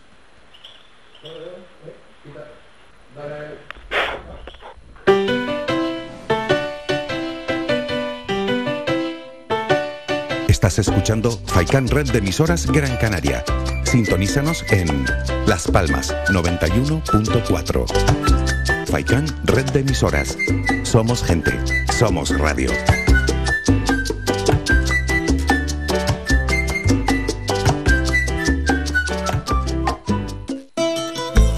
Ven a al Guachinche en Agüimes. Disfruta de la terraza más grande del este de Gran Canaria, abierto de miércoles a domingo. El Guachinche en Agüimes, junto a la piscina municipal. Si aún no has probado nuestro bichillo lagunero, no tienes perdón de Dios. Especialistas en gastronomía antigua canaria. Ven al Guachinche a conocer el patrimonio canario a través de las recetas de Doña Luisa, costillas con piña, papas negras, atún de romería y muchas deliciosas recetas más. Teléfonos para reservas 626 20 18 72. Recuerda, ahora el Guachinche en Agüimes, junto a la piscina municipal. Disfruta de lo nuestro. Conoce Valle Seco, conoce sus comercios, apoyando a nuestro tejido empresarial. Tiendas, bares, mercado, profesionales, empresas, restaurantes, bazares, turismo rural, barberías, peluquerías, siempre han estado aquí, en Valle Seco. Empresas locales al servicio de todos y todas, de Gran Canaria, de los que nos visitan día a día. Organiza el Ayuntamiento de Valle Seco, colabora Cabildo de Gran Canaria y La Cumbre Vive.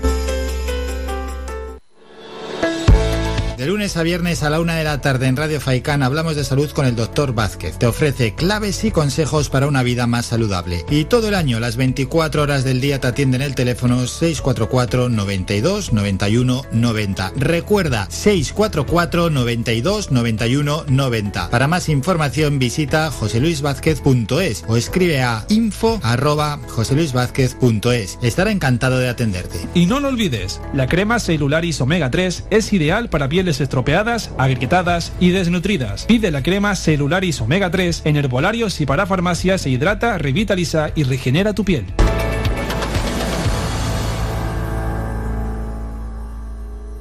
Somos gente, somos radio.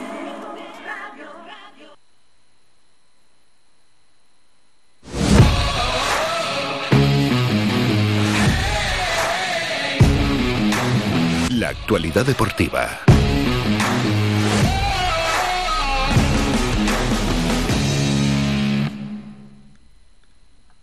Vamos a continuar y vamos con, en este caso, los resultados en esa jornada 38. José Víctor, el resto de resultados, aunque algunos ya se ha comentado un poquito por encima, ese Oviedo 3, Mirandés 0, Eibar 2, Zaragoza 0, Burgos 0, Almería 2, Amorebieta 2, Fuenlabrada 1, el Sporting 0, Ibiza 1, el Alcorcón 0, Girona 1, Ponferradina 4, Cartagena 2, Lugo 0, Tenerife 2. Y quedan por jugar hoy a las 5:30 ese Leganés Huesca y a las 8, Valladolid, Real Sociedad B. José Víctor.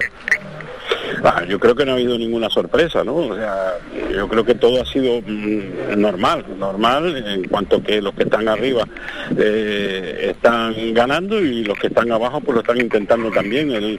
Hay que tener en cuenta cómo está la parte baja de la tabla clasificatoria. Yo no considero que haya ningún resultado extraordinario esta jornada, ¿no? Sino simplemente las cosas como tenían que ser desde el principio, y quien hubiese hecho una quiniela, pues yo estoy casi seguro que lo hubiese aceptado. Uh-huh. Sí, no se pagaría mucho esa quiniela.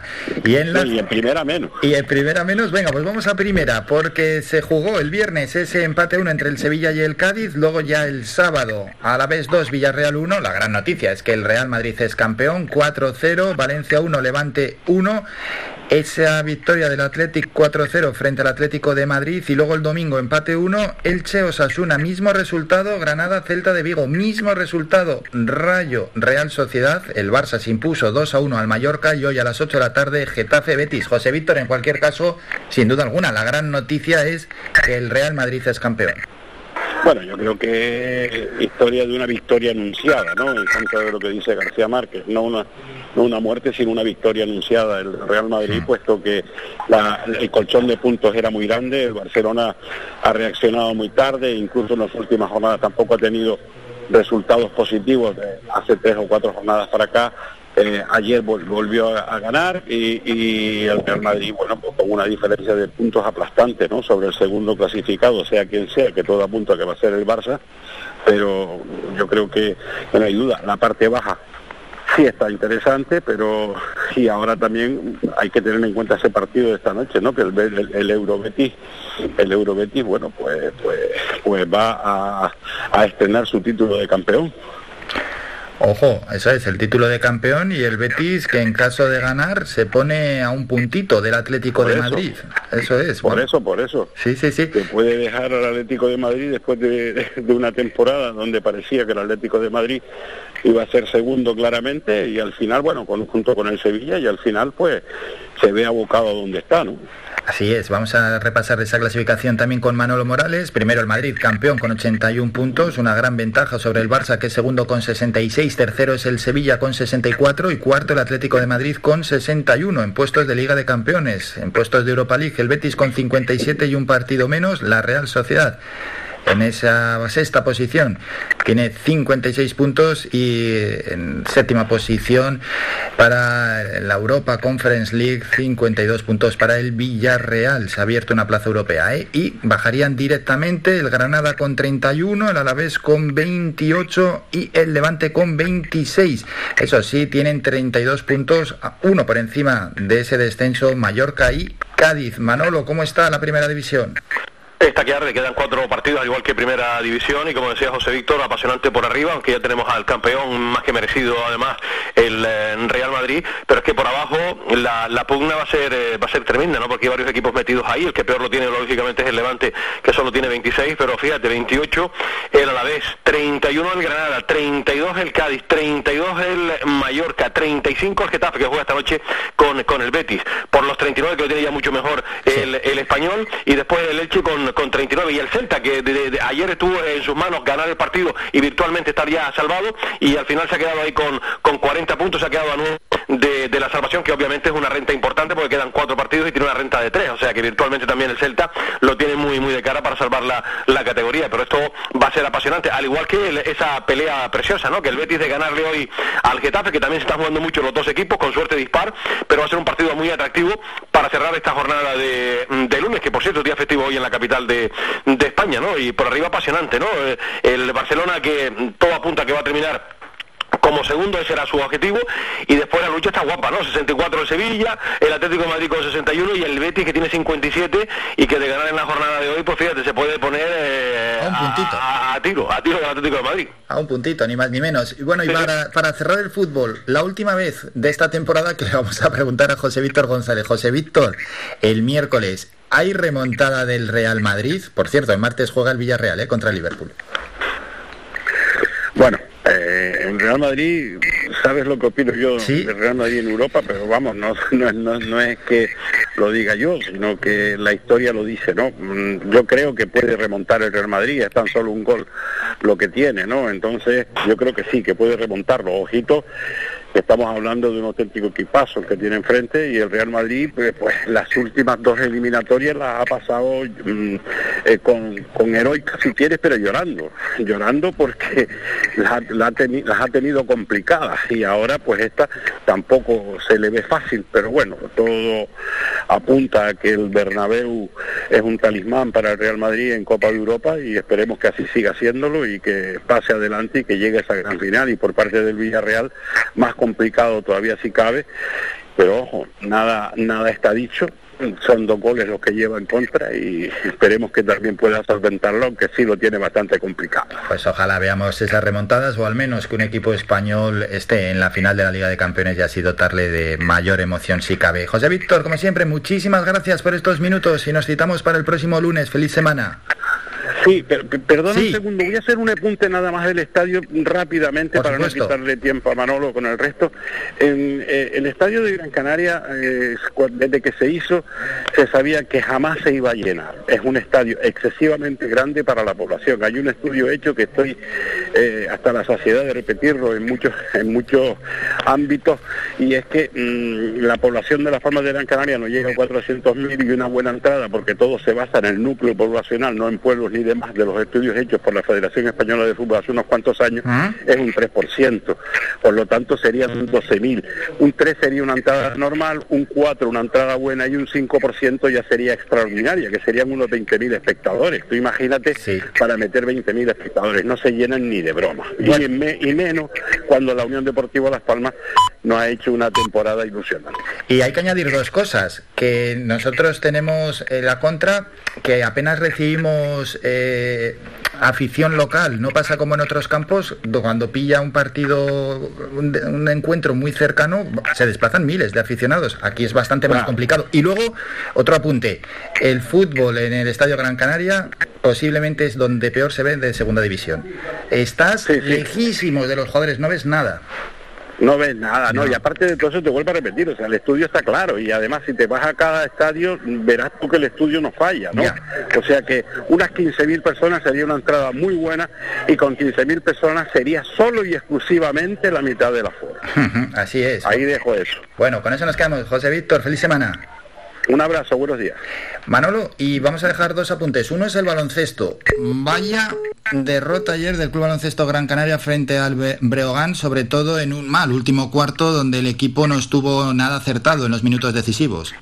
Sí, y además, Álvaro, la figura del entrenador que me da la impresión que pende de un hilo y que va a ser difícil que pueda continuar. Ha sido un mazazo muy duro, la eliminación en competición europea, cayendo en cuartos de final cuando jugabas como local ante el farolillo rojo de la Liga ACB, y encima el varapalo sufrido en la jornada de ayer ante el Breogán, que perdió el Gran Canaria 84-86, ¿no? Y ahora eso te obliga pues a ganar el próximo domingo, que vuelves a jugar como local ante el Valencia, y han sido dos palos muy duros en una semana, ¿no? Y la figura del entrenador me da la impresión que ahora mismo está trémula, ¿no? Tiembla, y de qué manera. Vamos a ver lo que sucede finalmente la próxima temporada con el inquilino del Club Baloncesto Gran Canaria, pero repito que habitualmente cuando las cosas no funcionan siempre se mira para el entrenador, porque lo único que te queda ahora mismo es la posibilidad de poder jugar por el título de Liga, y lo de este fin de semana, lo de ayer, fue un palo bastante duro, una nueva derrota, ¿no? Esa derrota que ya nos ha sacado de esa clase, de esa octava plaza. Es más, el Club Baloncesto Gran Canaria está décimo, octavo UCAN Murcia, y también noveno el Bilbao Basket, eso sí, todos con 32 puntos, esas 16 victorias y 15 derrotas, si bien el equipo vizcaíno tiene un partido más. Pena ayer esa derrota, pero bueno, mal partido, final mal partido, y cayó. Y por fin ya cae ya en entredicho, como nos ha comentado Manolo Morales. Manolo, que nos tenemos que despedir, eso sí, a las 2 de la tarde, ¿cómo llega Faikan Deportivo? Pues hablaremos lógicamente del partido de la Unión Deportiva con Onofre Jerez, ya recuperado, lo tendremos vía telefónica como la pasada semana, de la pequeña operación que sufrió, y con Manolo Torres analizaremos el devenir de la Unión Deportiva y su futuro, y lógicamente haremos resumen de todo lo ocurrido este fin de semana, Álvaro, que por cierto, hay que destacar que el Atlético Paso, el equipo palmero, ya es conjunto de la segunda ref, y que tenemos allá a 4 equipos descendidos matemáticamente, entre ellos Las Palmas Atlético, la próxima temporada. El único que tiene posibilidades de salvarse es el Mensajero, aunque no depende de sí mismo, lo tiene bastante complicado. De todo esto hablaremos, y por supuesto de todo lo ocurrido en el fin de semana. En voleibol, las chicas del Club Voleibol Gran Canaria de Urbaser perdieron en Tenerife y dicen adiós al título de Liga, felicidades al Aris, y en balonmano no pudo ser en la Copa de la Reina, las primeras de cambio, cayó eliminado el conjunto del Rocasa. Ya habrá tiempo para ocuparnos de otras muchas cosas, porque hubo actividad polideportiva bastante importante este fin de semana, Álvaro. Todo ello entre las 2 y las 4 de la tarde. Sin duda, os escuchamos como siempre en Faikan Deportivo, como siempre. Manolo, muchísimas gracias por estos minutos, un saludo. Un placer, buenos días, Álvaro.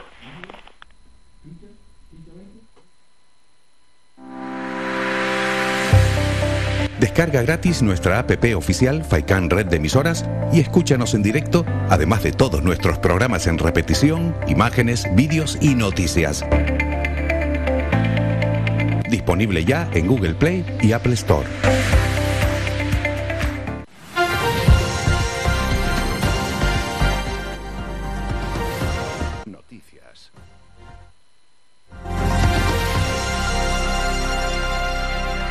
No, vamos a hacer un parón, nos vamos a ir a publicidad y luego volvemos con el boletín informativo, eso es.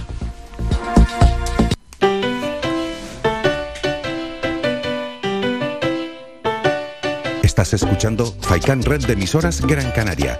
Sintonízanos en Las Palmas 91.4. Faikan Red de Emisoras. Somos gente, somos radio.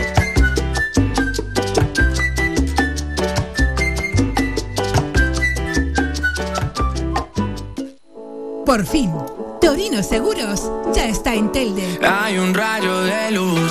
Te ofrecemos los seguros de autos a terceros ampliado a partir de 109 euros al año. Ven y empieza a ahorrar. Puedes visitarnos de lunes a viernes de 9 a 1 y media y de 4 a 7 y media de la tarde. Nos encontramos en Los Picachos, calle 8 de marzo, local 1. Contáctanos en el WhatsApp 677 47 44 56.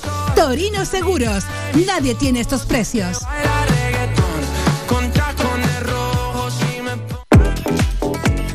A cualquier hora y para cualquier problema, llegan los coches amarillos. Llega Desatascos Jumbo, 928-230265. Desatascos domésticos, industriales y de redes, ayuntamientos, vaciado de pozos, achique de agua, aljibes o por lluvias, tratamiento de legionela, trabajos en todo tipo de embarcaciones. 638-748-731. Limpiezas de choque y localización de arquetas ocultas. Más de 34 años sin descanso, 24 horas sin excepción. 928-230265. Pioneros en limpieza de estanques y redes, heredades de agua. No contrate intermediarios. Llámenos directo y ahorre tiempo y dinero. 638-748-731.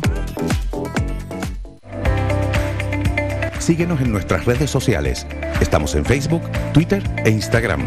Búscanos como Radio Faicán FM y descubre todas nuestras novedades.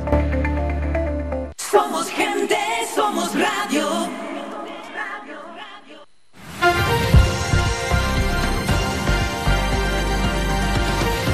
Noticias.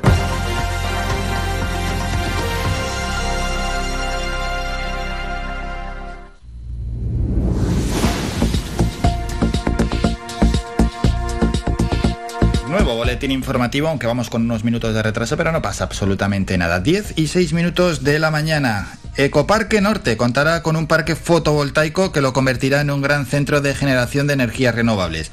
Sale a información pública la instalación del parque fotovoltaico de este complejo medioambiental situado en Las Palmas de Gran Canaria. Este proyecto dotará al Ecoparque Gran Canaria Norte de una completa instalación para autoconsumo de 1,28 megavatios, capaz de cubrir el 21% de su consumo energético. El coordinador técnico de Desarrollo Económico, Soberanía Energética, Clima y Conocimiento del Cabildo de Gran Canaria, Raúl García Brink.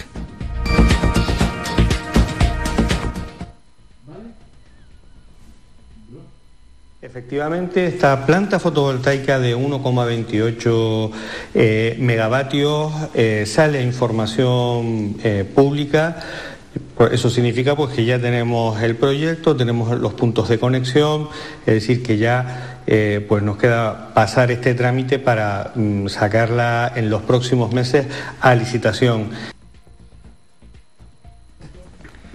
Con un presupuesto que supera los 2,7 millones de euros, aseguran desde el Cabildo que evitará la emisión de 1.440 toneladas de CO2 a la atmósfera al año. Por otra parte, el Cabildo de Gran Canaria aprobó un paquete de ayudas para el sector del taxi de Gran Canaria que recibirá 776.000 euros para la renovación de su flota de vehículos. Está dirigido a los titulares de licencia municipal y autorización de transporte público discrecional de vehículos autotaxi en Gran Canaria que adquieran vehículos nuevos de primera matriculación y que reúnan los requisitos necesarios como, por ejemplo, no haber recibido el mismo tipo de subvención en anteriores convocatorias. Ya en el Ayuntamiento de la capital, el Pleno aprobó la designación de los 2 días festivos locales que corresponden al municipio para el próximo año 2023. Será finalmente el 21 de febrero, celebración del martes de carnaval del año que viene, y el sábado 24 de junio, conmemoración de la fundación de la ciudad en el año 1476.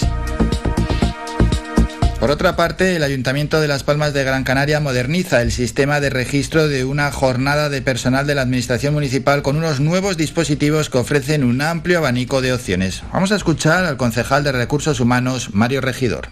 Estos nuevos aparatos permiten distintas tecnologías de identificación, tales como huellas dactilares, reconocimiento facial, tarjeta magnética, tarjeta chip, y están dotados con la opción de alfabeto braille. Son perfectamente adaptables a los cambios tecnológicos y normativos que se puedan producir y son sostenibles y respetuosos con el medio ambiente porque están fabricados con material biodegradable y equipados con medidores de la calidad del aire. Además, con estos nuevos aparatos que se instalarán también en el Instituto Municipal de Empleo y Formación, en el Instituto Municipal de Deportes y en el Servicio Municipal de Limpieza, se podrá seleccionar el tipo de identificación que requiera o combinarlo según sus necesidades. Dos apuntes más en dos municipios. El siguiente es Santa Lucía de Tirajana, donde el ayuntamiento celebró un pleno la semana pasada donde se aprobó la modificación de la ordenanza fiscal reguladora del impuesto sobre el incremento del valor de los terrenos de naturaleza urbana, lo que supondrá, cuando entre en vigor, tras el periodo de alegaciones, una bonificación del 95% de todas las herencias del patrimonio inmobiliario. Por otra parte, en la misma sesión tomó posesión de su acta como nueva concejala de la Corporación Municipal por la Agrupación de Vecinos de Santa Lucía de Tirajana, María Ángeles González Herrera, y la mayoría del pleno rechazó una moción de Agrupación de Vecinos de Santa Lucía de Tirajana sobre la creación del Cuerpo de Agentes de Movilidad y otra moción del mismo grupo relativa a la reorganización de la atención a los vecinos en la Oficina de Atención a la Ciudadanía. Y el último apunte es en Telde, donde el ayuntamiento ha declarado de emergencia las obras para arreglar el socavón provocado en 2019 por la erosión del mar en la parte sur del paseo marítimo de Salinetas, en el que ya se habían realizado varias acciones puntuales preventivas para evitar daños materiales y personales. La Junta de Gobierno local aprobó el expediente en el que se recoge la reparación completa de la zona del paseo dañada, al valorar el grave peligro de hundimiento y colapso de este tramo. La empresa que llevará a cabo las obras es Capros 2004 y está previsto que los trabajos se inicien en las próximas semanas. Terminamos con la información más cercana, regresamos a las 11 con un nuevo boletín informativo. Visita nuestra página web www.radiofaikan.com y descubre las últimas noticias, entrevistas y novedades de nuestros programas, así como volver a escuchar tus programas favoritos en repetición. www.radiofaikan.com.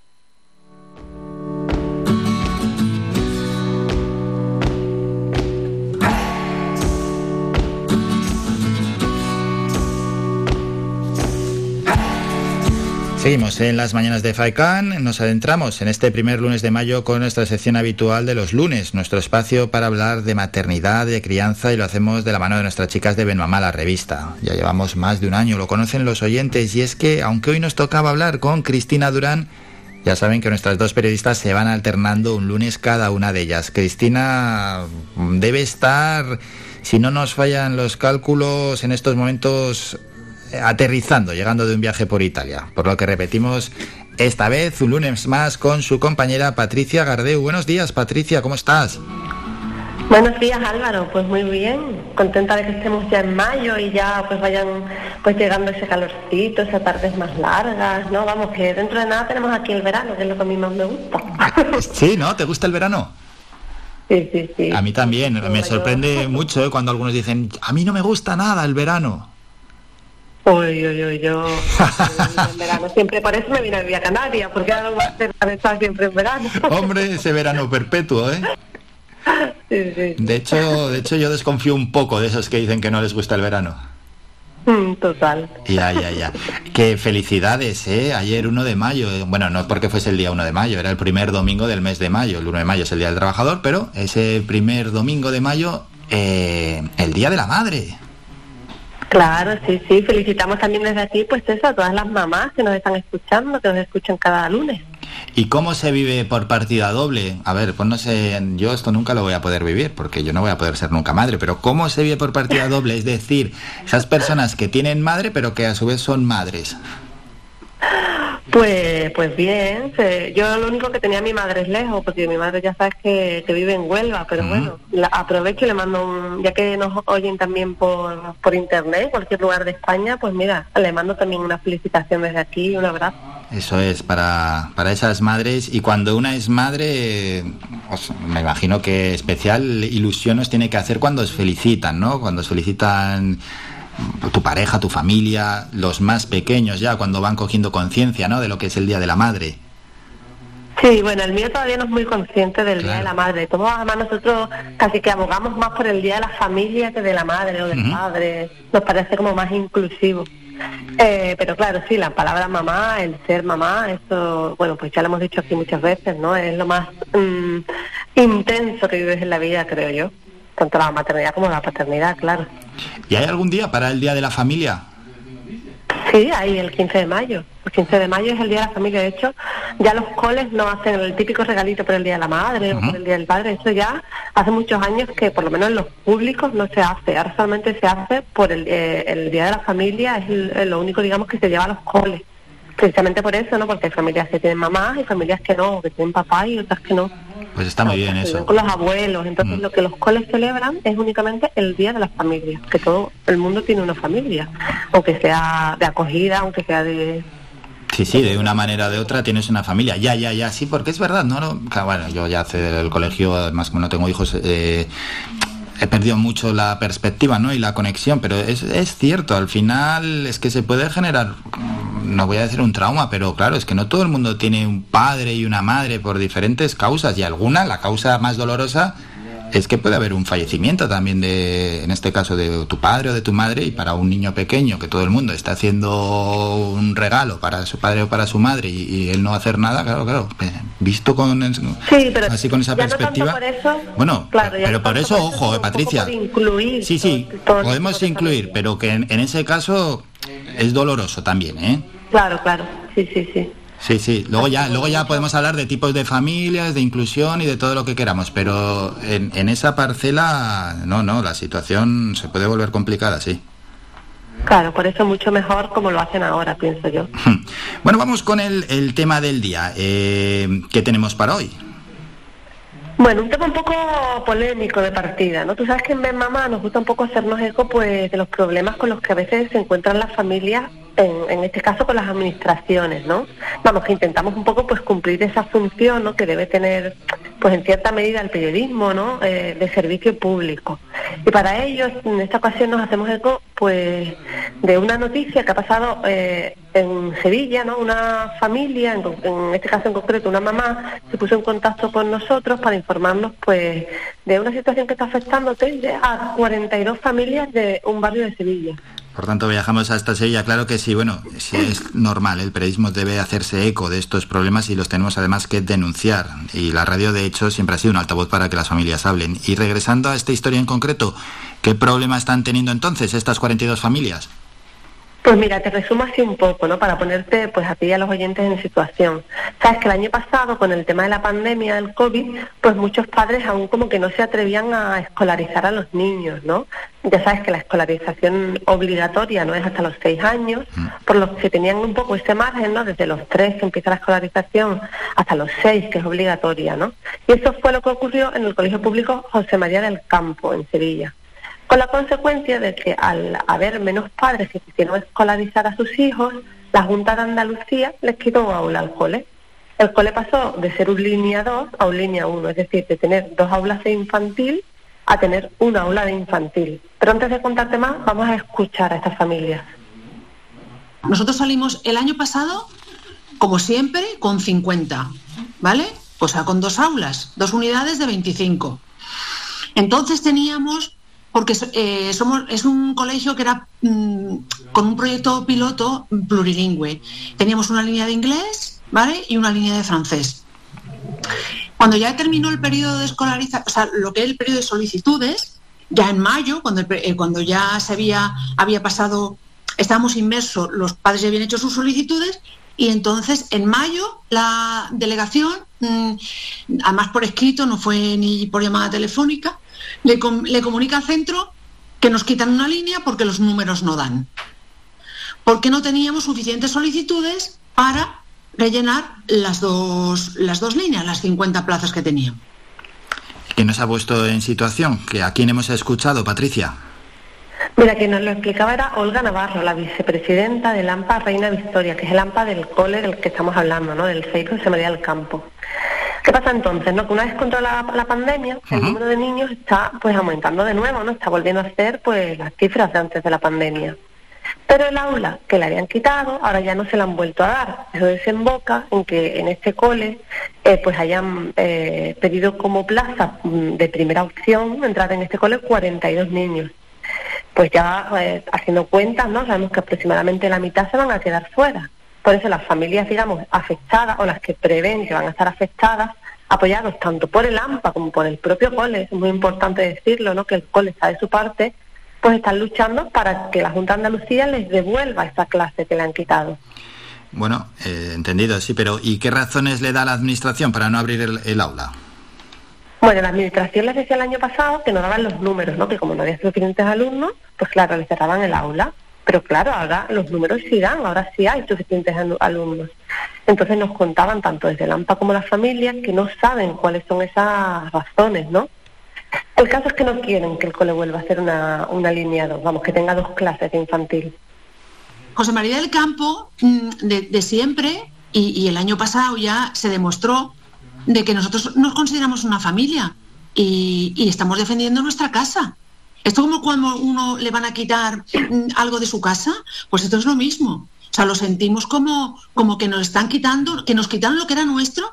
Y que eso no lo tienen que devolver por derecho, porque es de justicia. Y ahora más que tenemos 42 familias nuevas que van a formar parte de esta familia.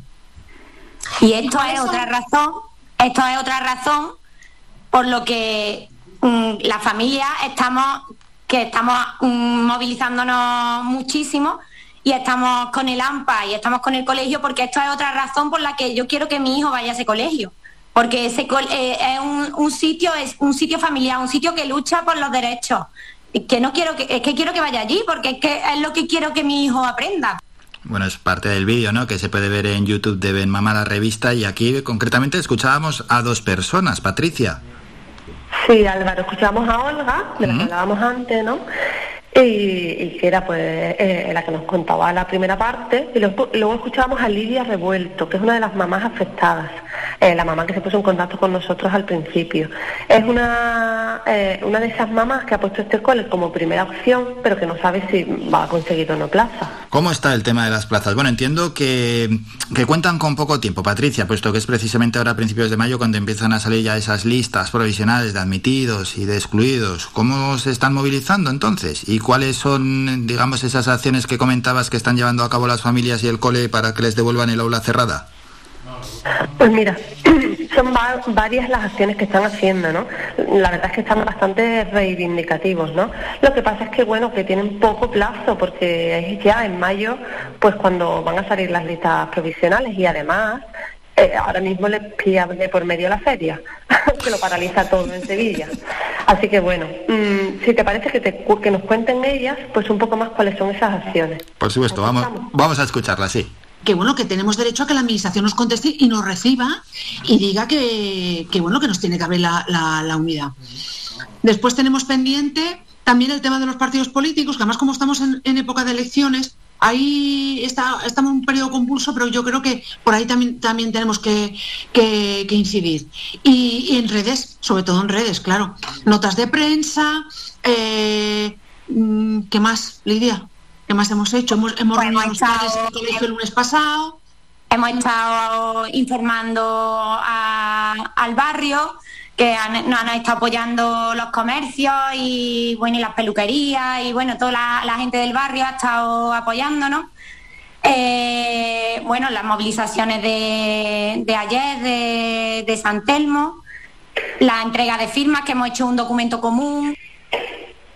Bueno, pues la verdad es que por pelear no va a ser. Ya nos contarás, Patricia, más adelante si finalmente consiguen o no lo que reclaman. De momento, nosotros nos despedimos por hoy, como cada lunes, aquí en la sección Ven Mamá la Revista. Recordamos, tienen toda la entrevista en el canal de YouTube de Ven Mamá la Revista y en sus redes Facebook, Instagram y Twitter. Esta y otras tantas que ya hemos comentado en los últimos meses, más de un año, comentando asuntos que tienen que ver con la maternidad, paternidad, crianza, etcétera. Nos vemos, compañera. Pues nada, muchas gracias, Álvaro, un placer como siempre estar en las mañanas de Faitán y bueno, pues a disfrutar del mes de mayo, del soleado, esperemos, mes de mayo. Síguenos en nuestras redes sociales, estamos en Facebook, Twitter e Instagram. Búscanos como Radio Faicán FM y descubre todas nuestras novedades.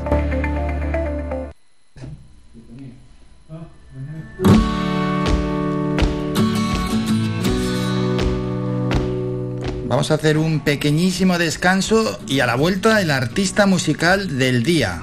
Hablaremos con Robin Torres, quien tuvo un gran éxito en el año 2015 en su participación en el programa La Voz, pero no vamos a hablar de eso. Bueno, sí, le podemos preguntar, pero vamos a hablar de cómo llega ese homenaje a Mecano este próximo 7 y 8 de mayo en el Auditorio Alfredo Kraus de Las Palmas de Gran Canaria, con ese homenaje llamado Hija de la Luna. Hablamos de ello y, por supuesto, de Mecano.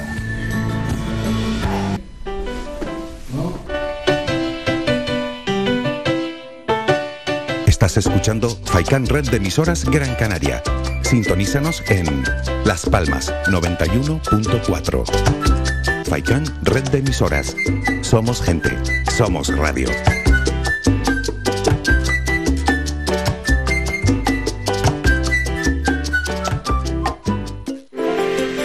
Conoce Valle Seco, conoce sus comercios, apoyando a nuestro tejido empresarial. Tiendas, bares, mercado, profesionales, empresas, restaurantes, bazares, turismo rural, barberías, peluquerías, siempre han estado aquí, en Valle Seco. Empresas locales al servicio de todos y todas, de Gran Canaria, de los que nos visitan día a día. Organiza el Ayuntamiento de Valle Seco, colabora Cabildo de Gran Canaria y La Cumbre Vive. Por fin, Torino Seguros ya está en Telde. Hay un rayo de luz. Te ofrecemos los seguros de autos a terceros ampliado a partir de 109 euros al año. Ven y empieza a ahorrar. Puedes visitarnos de lunes a viernes de 9 a 1 y media y de 4 a 7 y media de la tarde. Nos encontramos en Los Picachos, calle 8 de marzo, local 1. Contáctanos en el WhatsApp 677 47 44 56. Torino Seguros. Nadie tiene estos precios.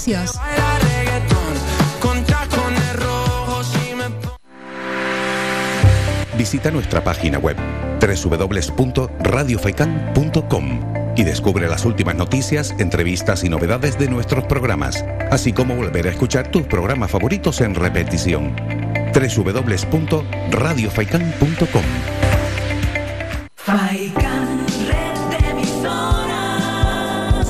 Somos gente, somos radio. Somos gente, somos radio. Somos la mejor información, música y entretenimiento. Las mañanas de Faicán.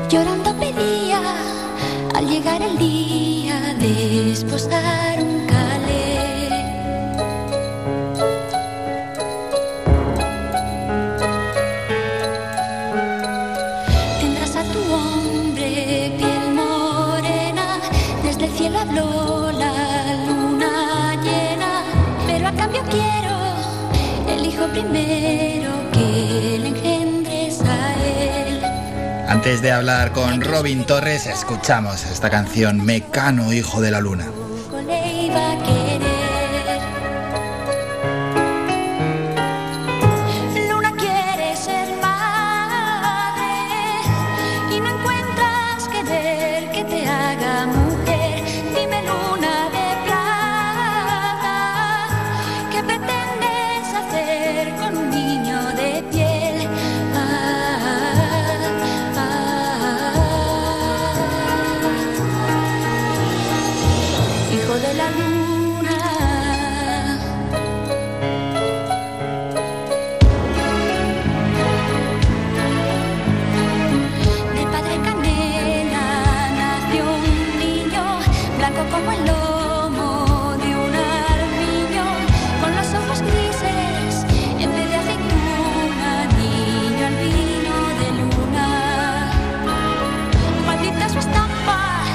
Este hijo es de un payo y yo no me lo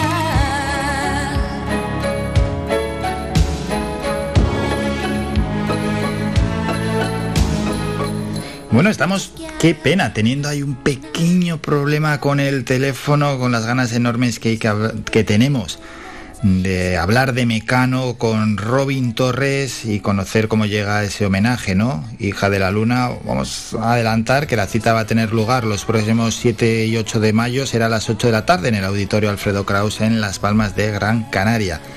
Ella es actriz y es cantante sevillana y, como hemos dicho antes, participó en el programa La Voz en el año 2015. Por cierto, que guarda un gran parecido físico y vocal con la mítica Ana Torroja. Así que, ¿quién mejor que la propia Robin Torres para hacer este homenaje, ¿no? La banda lo que va a hacer en este próximo 7 y 8 de mayo será... recordar, entre otros, los temas del disco más importante de esta mítica banda del pop español, Descanso Dominical, en lo que se supone que es un auténtico espectáculo musical. Y además, para todos aquellos seguidores de Mecano que tenemos en la isla, que no son pocos, una gran actividad musical, y seguro que algunos recordarán pues esos tiempos en los que eran fans de Mecano, y seguro que hay algunos que no conocen tanto a Mecano, que no tienen esa edad para haberlos visto actuar, pero sí que conocen sus canciones, sus letras, su historia, o incluso pueden conocer a los hermanos Cano, a Ana Torroja por separado, con la vida que han llevado, ¿no? Y también con esas actividades por separado que han llevado, que también en algunos casos han sido más menos notables. Ese pequeño problema que tenemos con el teléfono para contactar con Robin Torres, nos está fallando la tecnología. Bueno, en cualquier caso, como es hablar de Mecano, no está nunca más escuchar otra canción. Vamos con una de sus más célebres canciones. Una rosa es una rosa.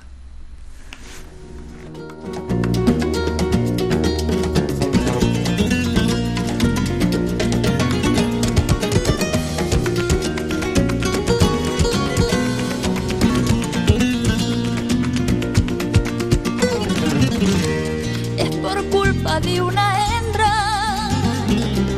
que me estoy volviendo loco. No puedo vivir sin ella, pero con ella tampoco. Y si de este mal de amores yo me fuera pa' la tumba, a mí no me mandéis flores, que como dice esta rumba, quise cortar la flor más tierna del rosal, pensando que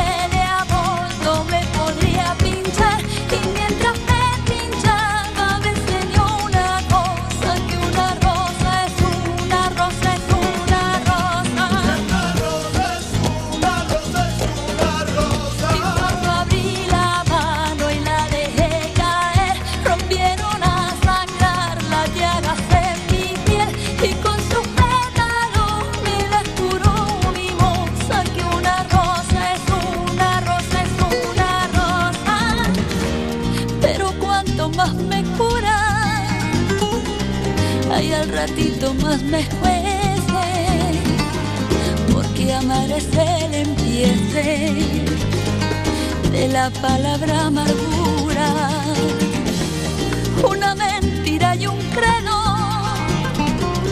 por cada espina del tallo, injertándose en los dedos, una rosa es un rosario, quise cortar la flor más tierna de rosas, pensando que de amor no me podía pinchar, y mientras me pinchaba me enseñó una cosa, que una rosa es una rosa, es una rosa, una rosa es una rosa, es una rosa. Y cuando abrí la mano y la dejé caer, rompieron a sangrar las llagas en mi piel, y con sus pétalos me las curó mi amor.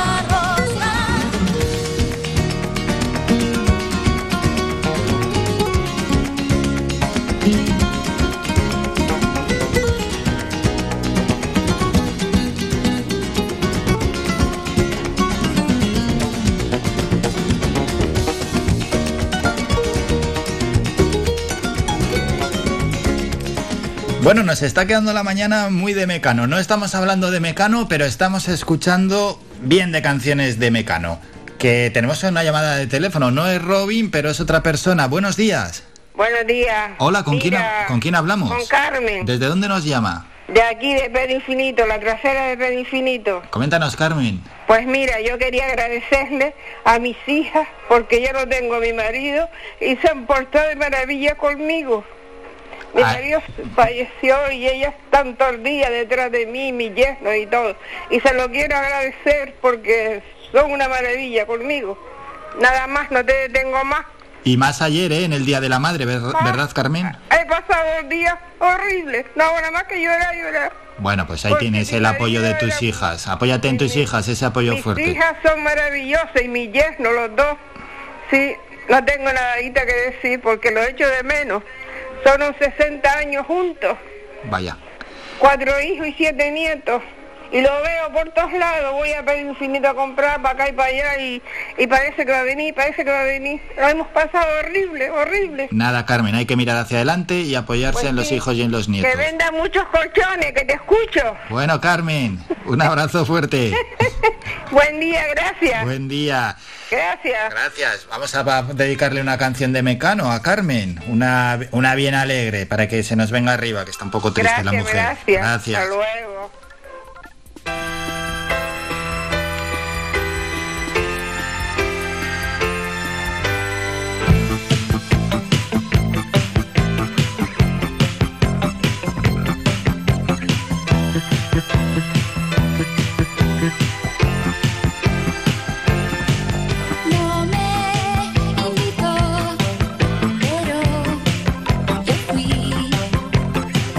la esquina, espero el momento.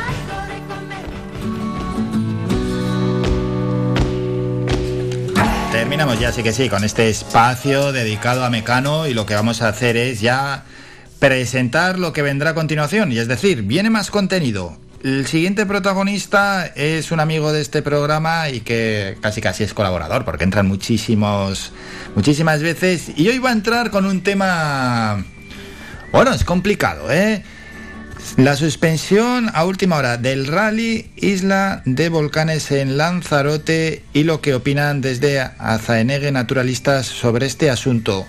También el propio Dani González nos va a hablar con algo que se quiere realizar en las Islas Baleares, que es un control poblacional del turismo, si hay sobrepoblación, si hay exceso de turismo, esa presión que la población hace sobre el territorio y sobre los recursos. Y terminaremos el programa hablando con el profesor de la Universidad Fernando Pessoa, aquí en Santa María de Guía, aquí en Canarias, Peter de Jesús Villa. Hay que presentar los resultados del trabajo de investigación que se centró en participantes afectados por el último gran incendio que se produjo aquí en nuestra isla, y queremos conocer cómo ha sido ese impacto vital derivado por el incendio forestal. Lo han hecho en base a variables sociodemográficas, de percepción del riesgo, resistencia percibida e incluso identidad del lugar. Ya tienen los resultados.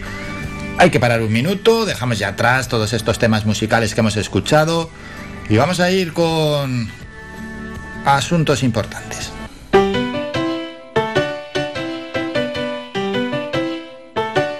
Estás escuchando Faikan Red de Emisoras Gran Canaria. Sintonízanos en Las Palmas 91.4. Faikan Red de Emisoras. Somos gente, somos radio.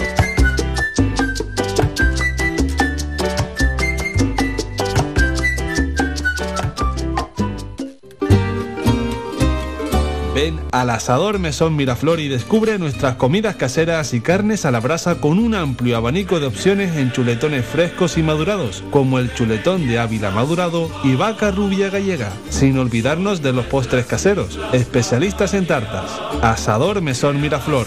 Estamos ubicados en Teror, en la carretera general de Miraflor número 30. Abiertos de miércoles a domingo, de 2:30 a 5:30 de la tarde y de 7:30 a 12 de la noche. Celebramos cualquier tipo de evento. Teléfono para reservas 634 72 80 00.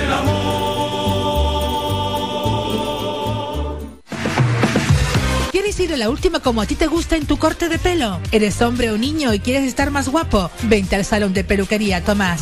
Además, para tu comodidad, nos cerramos al mediodía. Importante siempre para atenderte como a ti te gusta. Pedir cita al 928-694009. Apunta bien, 928-694009. En la calle Leño y Castillo 37, en las 4 esquinas, San Juan Telde. Tu pelo merece el mejor trato y cuidado, siempre en manos de profesionales. Salón de Peluquería Tomás. Descarga gratis nuestra app oficial Faikan Red de Emisoras y escúchanos en directo, además de todos nuestros programas en repetición, imágenes, vídeos y noticias. Disponible ya en Google Play y Apple Store. Somos gente, somos radio. Hola, soy Manolo Morales y te espero de lunes a viernes en la red de emisoras de Radio Faicán, de 2 a 4 de la tarde, con el deporte y con la mejor música. Te esperamos.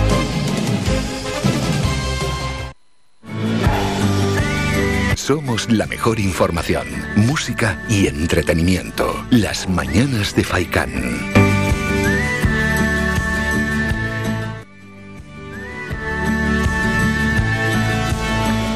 Seguimos con más protagonistas aquí en las mañanas de Faicán y vamos con un habitual en nuestro programa. Él es Dani González de Azaenegue Naturalistas. Con él hablamos hace ya un par de semanas y siempre hablamos de temas que tienen que ver con el medio ambiente y, por supuesto, con la naturaleza en el entorno más cercano. Dani, buenos días. Buenos días, Álvaro. ¿Qué tal? ¿Cómo va todo? Pues muy bien, hoy me coges en la cumbre disfrutando del pinzón azul, así que mejor no puedo estar. ¿Qué tal va todo por allí? ¿Qué tiempo hace? Hoy tenemos un poquito de calima y la temperatura parece que está un poquito más alta, pero la verdad que está agradable el día, todavía no hay mucho calor y ahora mismo sopla una brisita en esta zona donde estoy y la cumbre está bonita, está verdita todavía. ¿Y cómo estáis trabajando con el pinzón azul? Sí, ahora mismo estamos con el seguimiento de sus poblaciones, con la de Inagua y la de la cumbre. Yo ahora mismo me encuentro en el Pinar de Pajonales y bueno, seguimos en las mismas, intentando conocer un poquito mejor la especie, cuáles son sus problemas y cuáles pueden ser sus soluciones, a ver si se mejora la situación. Bueno, pues hemos situado ya a Dani. Vamos con temas concretos que hemos presentado antes de irnos a publicidad. Uno, quería preguntarte por esa suspensión a ultimísima hora de Rally Isla de los Volcanes que se iba a celebrar en Lanzarote y finalmente no se ha celebrado. ¿Motivos por los que no se ha celebrado este rally, Dani? ¿Cuáles han sido? Pues se montó una buena, no extraña. Lo primero que hay que comentar es que esto ha sido bastante chapucero, ¿no? No es una situación nueva, el cómo se realizan algunas pruebas deportivas de este tipo se lleva denunciando muchísimo tiempo. El problema es que la mayor parte de las administraciones pasan olímpicamente, incumplen normativas y se lleva haciendo mal tanto tiempo que ahora ocurre esto, que hay un par de personas que asumen sus responsabilidades y se monta una borda. Lo que en ningún caso se puede justificar es que la decisión se haya tomado tan a última hora, como tú dices, cuando ya los participantes y los coches estaban en la isla. Eso sí que es una auténtica chapuza.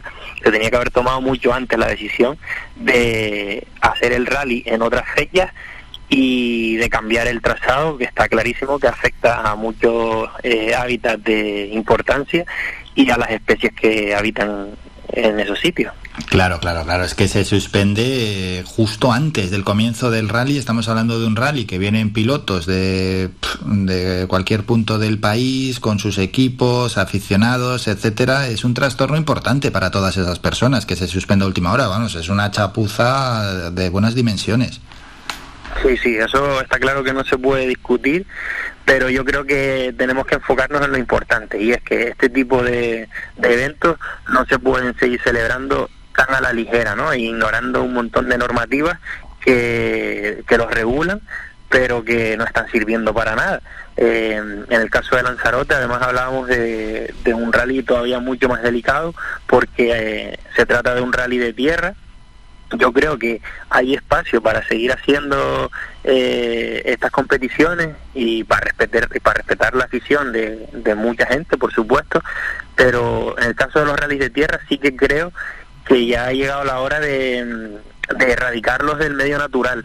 No creo que se puedan seguir celebrando pruebas de este tipo en el medio natural, porque lo que no tiene sentido es que estemos continuamente creando y presumiendo de figuras de protección y reconocimiento y que luego se celebren este tipo de pruebas en eventos frágiles y muy delicados, contraviniendo por completo esa filosofía y esa normativa, ¿no? Eso no tiene encaje. La alternativa, pues los circuitos. Por suerte hay circuitos muy bien preparados en las islas y, como te digo, creo que no hay que dejar de celebrar estas pruebas, pero sí que hay que sacarlas del medio natural. Pero, Dani, esta prueba, por ejemplo, o este tipo de pruebas no cuentan con los permisos de medio ambiente, los permisos pertinentes para desarrollarse. No, como se ha visto, no se contaba con la autorización hasta última hora. La diferencia este año, el por qué ha ocurrido esto, es porque por primera vez el Servicio de Biodiversidad del Gobierno de Canarias emite un par de informes que son demoledores, hablando sobre el impacto que el rally iba a ocasionar en hábitat y en biodiversidad. Y fueron tan contundentes esos informes que los técnicos y los consejeros competentes del Cabildo de Lanzarote no tuvieron más remedio que cancelar el rally, porque se hubiesen metido en un buen follón existiendo ese informe, que es vinculante, si hubiesen autorizado la prueba. Claro, y cuando estamos hablando de otro tipo de pruebas que parecen incluso menos llamativas, como puede ser carreras de trail, de correr por la montaña o de bicicletas todoterreno, estas mountain bike, también hay que tener permisos de medio ambiente. Con un rally de este tipo no tenga esto en cuenta, Por supuesto, hablamos de cualquier tipo de prueba que se celebre en el medio natural, en particular en espacios protegidos y que estén afectando a especies muy amenazadas, como ocurría en Lanzarote. Hay que ser mucho más cuidadoso a la hora de autorizar estas pruebas. Lo habitual ha venido siendo que se autoricen muy a la ligera. Esta prueba, por ejemplo, que de primera se sabe que va a tener un impacto significativo sobre el medio, tiene que llevar aparejada una evaluación ambiental, que no sé, el promotor está obligado a evaluar el impacto que va a generar la prueba. Eso no se está haciendo prácticamente en ningún evento. Y me alegra que haya ocurrido esto, porque por fin se asienta un precedente que espero que sirva para que la dinámica cambie. Es que yo me imagino cómo se quedarían los participantes al saber que se suspende el rally. Se quedarían como diciendo, pero bueno, aquí pensábamos que todo esto estaba asegurado, la gente también, que se compró un billete para poder desplazarse a Lanzarote, una prueba de esta magnitud, que al final, bueno, sea una chapuza, es una chapuza gigantesca, enorme. Hablas de rally en este caso de tierra. Hay más rallies de asfalto. ¿Son tan perjudiciales los rallies de asfalto? La pregunta es muy importante y la explicación más todavía, ¿no? Porque estos días, por ejemplo, se ha visto mucho cachondeo en redes, muchos memes y burlas hacia quienes de alguna forma nos preocupamos por el impacto que generan estas pruebas, ¿no? Un piloto de los más conocidos que iban a participar en el rally, por ejemplo, publicó un vídeo que se hizo viral con la canción de Pajaritos en el Aire, de Me Pintaron Pajaritos en el Aire, y en una zona muy importante de Lanzarote, un hábitat de muchísima importancia para las aves esteparias, iba como enfocando al ritmo de la canción el espacio, como queriendo decir que aquello era un auténtico desierto y que ahí no había vida ninguna, ¿no? Eso es un ejemplo muy claro del poquito nivel de conciencia que tenemos sobre la importancia de determinados ambientes en las islas, ¿no? Y yo creo que ahí es donde tenemos que combatir. Lo que no puede ser es que la mayoría de aficionados a los rallies y muchos de los participantes discutan estas decisiones.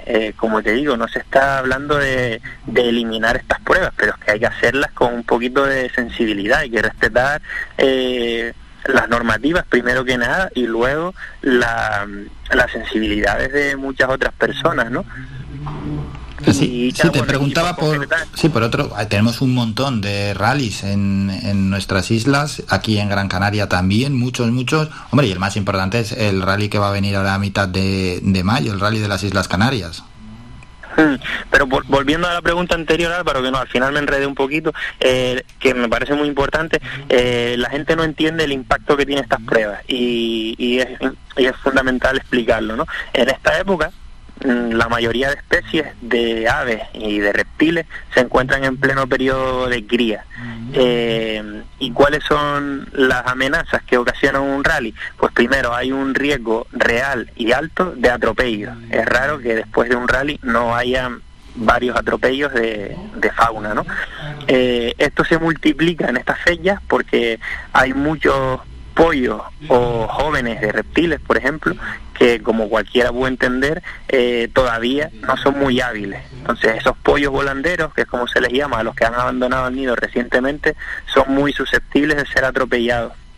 Y en el caso de Lanzarote, pues el rally va a atravesar varias zonas muy importantes para especies como la butarda ovara o el corredor sahariano, que ahora mismo se encuentran en plena época de reproducción y que son animales que hacen su puesta en el suelo. Y los pollos son nidífugos, es decir, que abandonan el nido siendo muy torpes al poquito de nacer. Eso hablando del riesgo de atropello, pero es que luego sabemos que este tipo de pruebas atrae a miles de aficionados. Todavía hay unas carencias enormes en cuanto al control del flujo de esos aficionados en el entorno de las pruebas, ¿no? Ahora que nombraste el Rally Islas Canarias, es muy habitual ver durante la prueba esta cómo la cumbre se llena de gente acampada donde les parece, sin ningún tipo de vigilancia ni de control, cómo todavía a estas alturas se abandonan muchísimos residuos y hay zonas de la cumbre que quedan hechas un auténtico desastre después de las pruebas. Y volviendo a Lanzarote, el flujo este tan importante de personas que luego, en muchos casos, y como en cualquier sector de la población, hay auténticos cafres que después de terminadas las pruebas se creen pilotos, por ejemplo, y se ponen a hacer el rally por su cuenta, incluso fuera de pista, o gente que, como decía antes, se acampa en cualquier lugar, transita por cualquier zona del Hable, en el caso de Lanzarote, pues ahí también hay un riesgo de pisoteo sobre la vegetación, de molestias sobre la avifauna que está criando, sobre las especies que nombraba antes, la butarda, el corredor, la ganga, incluso de pisoteo de huevos, pisoteo de pollos. Son riesgos reales que están más que evaluados, y yo sé que cuesta entenderlo a mucha gente, pero esto es así, ¿no? Aparte de la contaminación acústica, en el caso de los rallies de tierra, la contaminación pues por el polvo, y son muchos los impactos que ocasionan estas pruebas, y que por supuesto hay que tratar de regular y de evitar, o por lo menos minimizar, ¿no? Bueno, pues hemos conocido otra arista, ¿no?, que tiene en este caso estas pruebas deportivas. Todos conocemos pues lo que es un rally, la imagen, como cuál es su repercusión, sobre todo es una actividad deportiva y actividad económica, pero también es importante conocer otro enfoque, en este caso el que nos ha traído Dani González de ACNG Naturalistas. Dani, nos hemos comido el tiempo, había anunciado, aunque lo vamos a dejar para otro día porque tenemos que ir con el siguiente protagonista, que es Peter de Jesús Villa, el profesor de la Universidad Fernando Pessoa. Un debate que ya lo vamos a dejar abierto, Dani, que se está llevando a cabo en Baleares sobre si puede haber un tope poblacional, sobre si admitir o no admitir más turistas. Vamos a presentarlo cómo sería y lo vamos a dejar así abierto ya para la próxima vez. Pues me parece estupendo, así la gente va a reflexionar. Sí, introducen un poco, Dani, nada, unos segundos cómo sería y nos vamos, que han sonado las horarias. Vale, bueno, pues sí, lo acabas de resumir muy bien, ¿no? Hay muchos lugares del mundo, especialmente espacios frágiles como pueden ser las islas, donde desde hace mucho tiempo se ha venido planteando poner límites al crecimiento, ¿no? Porque a la larga esto puede generarnos grandes problemas. Y ahora mismo en Baleares, pues el debate está bastante calentito, y creo que en Canarias también debería calentarse un poquito. Está claro, ¿eh? Traemos el caso de Baleares, lo vamos a tomar como espejo para enfocarlo hacia nuestras islas, y el caso es claro, mismo país, mismos factores, turismo, sobrepoblación, el escenario son islas, así que es muy asimilable. Dani, dejamos el debate abierto, por tanto, y bueno, vamos a citarnos ya, no vamos a esperar mucho, nos citamos para la semana que viene, yo creo que sí, otras veces dejamos siempre un par de semanas, pero es un debate muy interesante, ya les emplazaremos a los siguientes, porque aquí cada uno va a tener su opinión, pero también hay que conocer factores que influyen en todo esto. Dani, como siempre, muchísimas gracias por estos minutos, un saludo. Gracias a ti, Álvaro, un abrazo, hasta luego. Descarga gratis nuestra app oficial Faikan Red de Emisoras y escúchanos en directo, además de todos nuestros programas en repetición, imágenes, vídeos y noticias. Disponible ya en Google Play y Apple Store.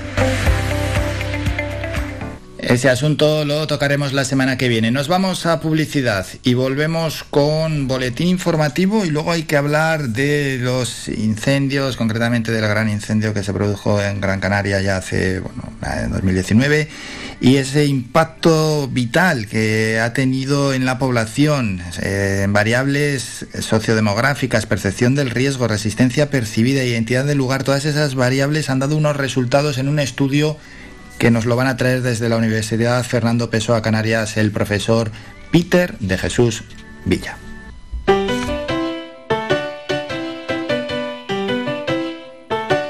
Estás escuchando Faikan Red de Emisoras Gran Canaria. Sintonízanos en Las Palmas 91.4. Faikan Red de Emisoras. Somos gente, somos radio.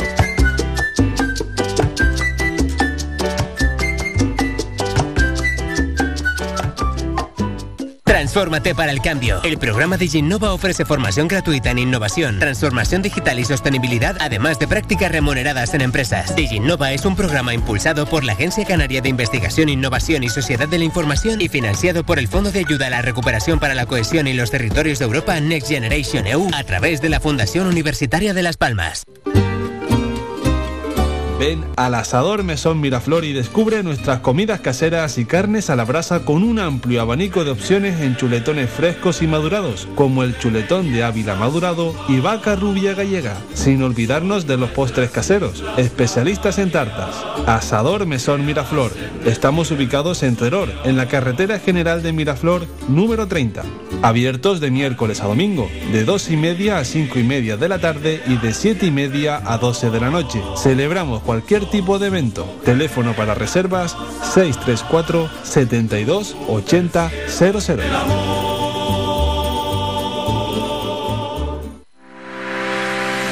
Visita nuestra página web www.radiofaikan.com y descubre las últimas noticias, entrevistas y novedades de nuestros programas, así como volver a escuchar tus programas favoritos en repetición.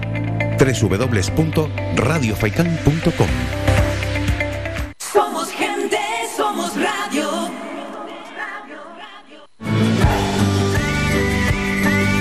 Escuchas Las Mañanas de Faicán con Álvaro Fernández.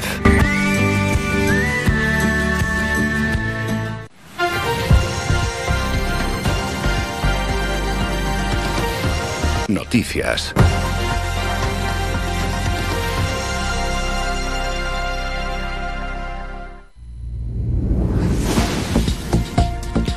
Momento ya para el boletín informativo de las 11 de la mañana. Vamos con la información más cercana. Empezamos en Mogán. En la sesión ordinaria del Pleno de Mogán, celebrada la semana pasada, se debatió la reactivación el 1 de abril del abono de las tasas por ocupación de dominio público local a terrazas de bares, restaurantes y también a los mercaderes. El concejal de Hacienda, Ernesto Hernández, informó que el levantamiento de la suspensión 2 años después del comienzo de la pandemia se debe a la reanudación total de la actividad de ambos sectores desde el pasado octubre y que no cobrar las tasas durante este primer apartado de 2022 ha supuesto una bonificación de 328.000 euros del total anual, es decir, un 25% menos. Hay más asuntos. Ecoparque Norte contará con un parque fotovoltaico que lo convertirá en un gran centro de generación de energías renovables, aseguran desde el Cabildo. Sale a información pública la instalación del parque fotovoltaico de este complejo medioambiental situado en Las Palmas de Gran Canaria. Este proyecto dotará al Ecoparque Gran Canaria Norte de una completa instalación para autoconsumo de 1,28 megavatios, capaz de cubrir el 21% de su consumo energético. El coordinador técnico de Desarrollo Económico, Soberanía Energética, Clima y Conocimiento del Cabildo de Gran Canaria, Raúl García Brink. Efectivamente, esta planta fotovoltaica de 1,28 megavatios sale a información pública. Eso significa pues que ya tenemos el proyecto, tenemos los puntos de conexión, es decir, que ya pues nos queda pasar este trámite para sacarla en los próximos meses a licitación. Con un presupuesto que supera los 2,7 millones de euros, aseguran desde el Cabildo, evitará la emisión de 1.440 toneladas de CO2 a la atmósfera al año. Por otra parte, el Cabildo de Gran Canaria aprobó un paquete de ayudas para el sector del taxi de Gran Canaria que recibirá 776.000 euros para la renovación de su flota de vehículos. Está dirigida a los titulares de licencia municipal y autorización de transporte público discrecional de vehículos autotaxi en Gran Canaria que adquieran vehículos nuevos de primera matriculación y que reúnan los requisitos necesarios, como por ejemplo no haber recibido el mismo tipo de subvención en anteriores convocatorias. Otro apunte, como anunció en exclusiva en este programa el presidente de la Asociación de Periodistas de Santa Cruz de Tenerife, Salvador García, hoy lunes 2 de mayo, a las 12 del mediodía en el edificio de Servicios Múltiples de Santa Cruz de Tenerife tendrá lugar la presentación ante el registro de la Consejería de Presidencia del Gobierno de Canarias de la solicitud formal para la puesta en marcha del Colegio Profesional de Periodistas de Canarias.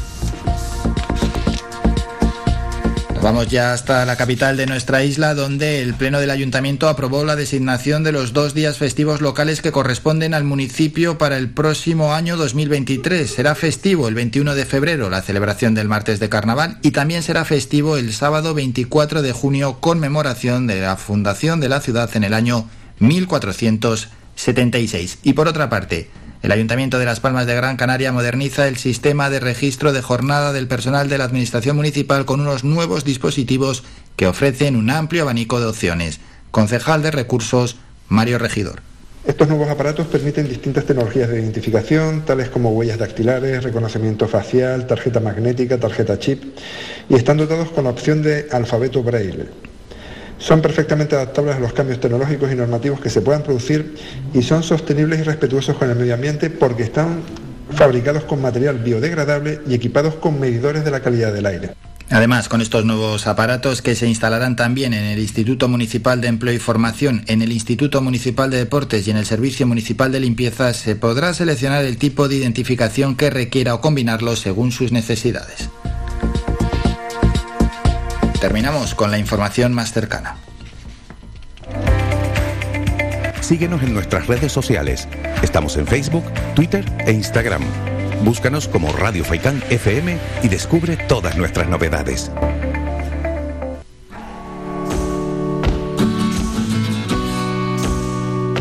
El siguiente protagonista lo hemos anunciado también hace unos minutos, que estará con nosotros el docente, que además es responsable del Departamento de Orientación e Información sobre el Empleo de la Universidad Fernando Pessoa Canarias. Hay que conocer los resultados de ese trabajo de investigación que han llevado a cabo por la Universidad Fernando Pessoa Canarias y también la Universidad de Castilla-La Mancha, que se centró en participantes afectados por el gran incendio que sufrió nuestra isla, que sufrió la cumbre en agosto del año 2019, ¿no? Hay que descubrir ese impacto que tuvo sobre la población y cómo este estudio ha dado unos resultados en base a determinadas variables, como son sociodemográficas, de percepción del riesgo, también la resistencia percibida e identidad del lugar. Saludamos ya a Peter de Jesús Villa. ¿Qué tal? Buenos días.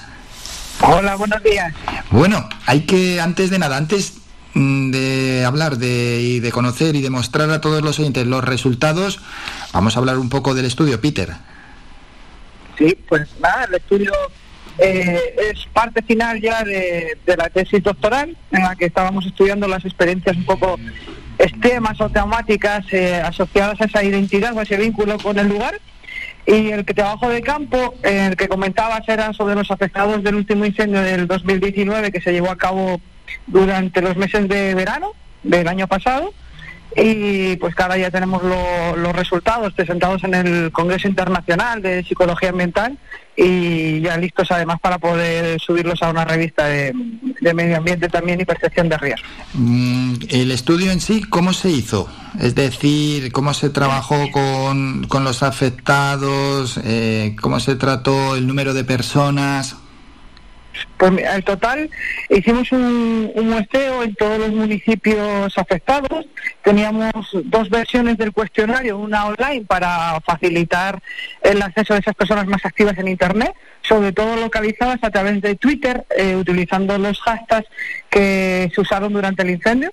Además es una de las redes sociales que más se utilizan para evaluar o predecir posibles daños económicos o de pérdidas de desastres naturales en muchísimos países del mundo, y en este caso pues también es una de las redes sociales más usadas cuando tenemos los incendios aquí en la isla, así que nos permitió localizar a muchísimos afectados. Bueno, por esa parte las redes sociales jugando un gran papel. Por supuesto, es una red social que nos permite en tiempo real poder conseguir el incendio, y claro, como permitía seguir el incendio, los propios afectados son los que iban contando qué ocurría, y por eso podíamos localizarlos fácilmente e invitarles a participar de forma pues siempre voluntaria y anónima en este cuestionario. Y la otra forma pues será directamente muestreo de campo. Intentamos contactar con asociaciones, con afectados, y hicimos lo que se llama el muestreo por bola de nieve. Íbamos a las localidades, a Tejeda, a Tablero, a los Altos de Galdar, a Altenara, bueno, todos los municipios, y pues directamente preguntando a los vecinos que querían participar, unos nos iban recomendando hacia otros y así fuimos hasta completar los 210 participantes en total que cumplían ese requisito de vivir en el municipio en el momento en el que se produjo el incendio. Bueno, pues ya tenemos... Yo me escucho bajísimo, no sé si de repente, si Peter me escucha bien o no. Tenemos ya, por tanto, ¿no?, el estudio, la muestra, cómo se hizo, y ahora hay que conocer los resultados. Unos resultados que, por cierto, se expusieron en ese 11º Congreso Internacional de Ecología Ambiental celebrado en Faro, en Portugal. ¿Qué tal fue el congreso, antes de nada? Pues muy interesante, la verdad es que sacamos pues de nuevo muchos estudios que se están haciendo a nivel mundial, que influyen en cómo es necesario considerar ese vínculo que tenemos con los lugares a la hora de establecer cualquier estrategia de proambiental o de gestión de la crisis climática. Eso, entender cómo las personas usan el lugar y forman parte de lo que somos, es básico incrementarla en todos los planes de prevención, y es muy olvidada precisamente. Bueno, y de ahí siempre se pueden sacar grandes conclusiones de congresos, además de este nivel, congresos internacionales, esas conclusiones allí extraídas. Vamos a ir, por tanto, con los resultados que tenemos y que se han sacado, ¿no?, de ese total de 210 participantes de los municipios afectados por el incendio de 2019. Vamos a ir paso por paso, Peter, para ir describiéndolo y que los oyentes vayan entendiendo de la mejor manera posible cuáles son esos resultados. Vale, perfecto. Pues mira, en primer lugar, vamos a contar que todos los municipios afectados se llevó a cabo con un análisis que lo relaciona con unas respuestas que daban los participantes a cuánto de amenaza física habían sentido en ese incendio y cómo les había afectado el impacto vital, ¿no? Desde, pues no me afectó, o me afectó en su momento pero ya no, todavía me afecta bastante, y la amenaza pues igual, pues una amenaza leve, moderada. Esa combinación de respuestas nos permite hacer una clasificación en los grupos entre no afectados, que serían aquellos que perciben que ha tenido un bajo impacto vital y una baja amenaza, los que serían vulnerables, que tiene baja amenaza física pero un impacto vital alto, y son todos los municipios que se sitúan un poco más alrededor, aquellos de Agaete, Agaete, todo alrededor de Guía, los altos de Guía también, todo lo que no sea es la cumbre central. La cumbre central, que sería Artenara, Galda y Tejeda, son los que se clasificaron pues como resistentes y barra supervivientes, ¿no? Una alta amenaza y un alto impacto, pero que además ya están, por eso de la resiliencia, ya están más que acostumbrados a sufrir estas alertas o a este número de incendios, ¿no? Ya vemos que todos los años pues suelen repetirse algún pequeño conato, y de hecho una de las variables que también analizábamos era el número de evacuaciones que habían sufrido a lo largo de los últimos años, y en estos 3 municipios pues era mucho más alto que en los demás, ¿no? Y ahí se ve esa resiliencia y ese un poco de acostumbramiento al incendio, que no por ello tiene menor impacto en la vida. Claro, al final también acostumbrarse puede ser incluso hasta peligroso, es decir, bueno, estamos acostumbrados a incendios, muchas veces, la inmensa mayoría, pequeños incendios, pero claro, cuando de repente aparece un incendio de esta magnitud, estás acostumbrado, ¿no?, a otros incendios, pero ya a semejante incendio uno no está acostumbrado. Puede, no voy a decir que genere cierto descuido cuando las acciones se van repitiendo, bueno, pues el incendio habitual de todos los años, pero claro, al final nos lleva a lo que nos llevó. Efectivamente, y subestima muchas veces el riesgo. Si recordamos, antes de este incendio que se descontroló de Valle Seco, 10 días antes había ocurrido otro en la misma zona, Artenara en este caso, por la utilización de una maquinaria prohibida por las altas temperaturas. Ahí va muchas veces ese subestimar el riesgo por el constante número de alertas que se producen todos los años. Luego, por ejemplo, dentro de la media de edad, no sé si esto influye también más o menos, ¿no?, en relación a la edad, si a más edad se percibe menos riesgo. Sí, sobre todo se percibe menos riesgo por el número de experiencias sufridas, por lo que comentábamos antes, esa experiencia constante, estar más acostumbrados a haber vivido esta situación de riesgo, y luego también por ese mayor vínculo que tienen con el lugar, esa parte de que vivir en esa zona, y vivir en esa zona tiene también consecuencias de vivir en una zona de riesgo constante, está formando parte de quiénes son esos residentes. Y también se relaciona a mayor edad, pues había una mayor vínculo esto de identidad con ese lugar, número mayor de evacuaciones sufridas, y todo ello pues le llevaban a subestimar el riesgo, porque de las variables de percepción de riesgo, lo que más llamó la atención es justamente, por un lado, que creían que tenían más conocimientos sobre el riesgo de incendio, mayor número de conocimientos, aquellas personas que habría sufrido pues más incendios en su vida y que tenían ese fuerte vínculo con el lugar, y también mayor edad. Y aparte de mayor conocimiento, mayor control sobre el riesgo. Que este es el doble de filo. Claro, porque tiene mayor control, hay que explicar, es verdad. Lo que les lleva. Sí, el mayor control sobre el riesgo. Vamos a explicar este punto. Claro, mayor control sobre el riesgo les lleva a subestimarlo. Piensan que pues las medidas de prevención muchas veces planteadas por las autoridades no son tan necesarias. Pues eso, puedo usar una maquinaria prohibida porque yo conozco, ¿no?, el riesgo y conozco esta zona mejor que quien implanta esas medidas. Esa variable, que ha salido pues bastante destacada, más muy significativa en los resultados, es una de las que más implicaciones debe tener para la intervención, para sacarlo de este estudio, que no se quede en una cosa teórica, sino sacar para la implicación y la intervención, ¿no? Si sabemos que esas personas, que además de percibir mayor control, también son los que psicológicamente habían sentido que más se les había juzgado, por la experiencia, que este resultado también es interesante, sintieron que se les juzgó a las víctimas por los incendios sufridos, así como que ello les distanció de las personas, ¿no? Les llevó a un mayor distanciamiento. Vamos a explicar, por tanto, ese punto, ese impacto psicológico. El que lleguen a juzgar, claro, pero si son las principales víctimas son las personas que viven allí, y que encima se sientan juzgados por nada, por algo que no han hecho.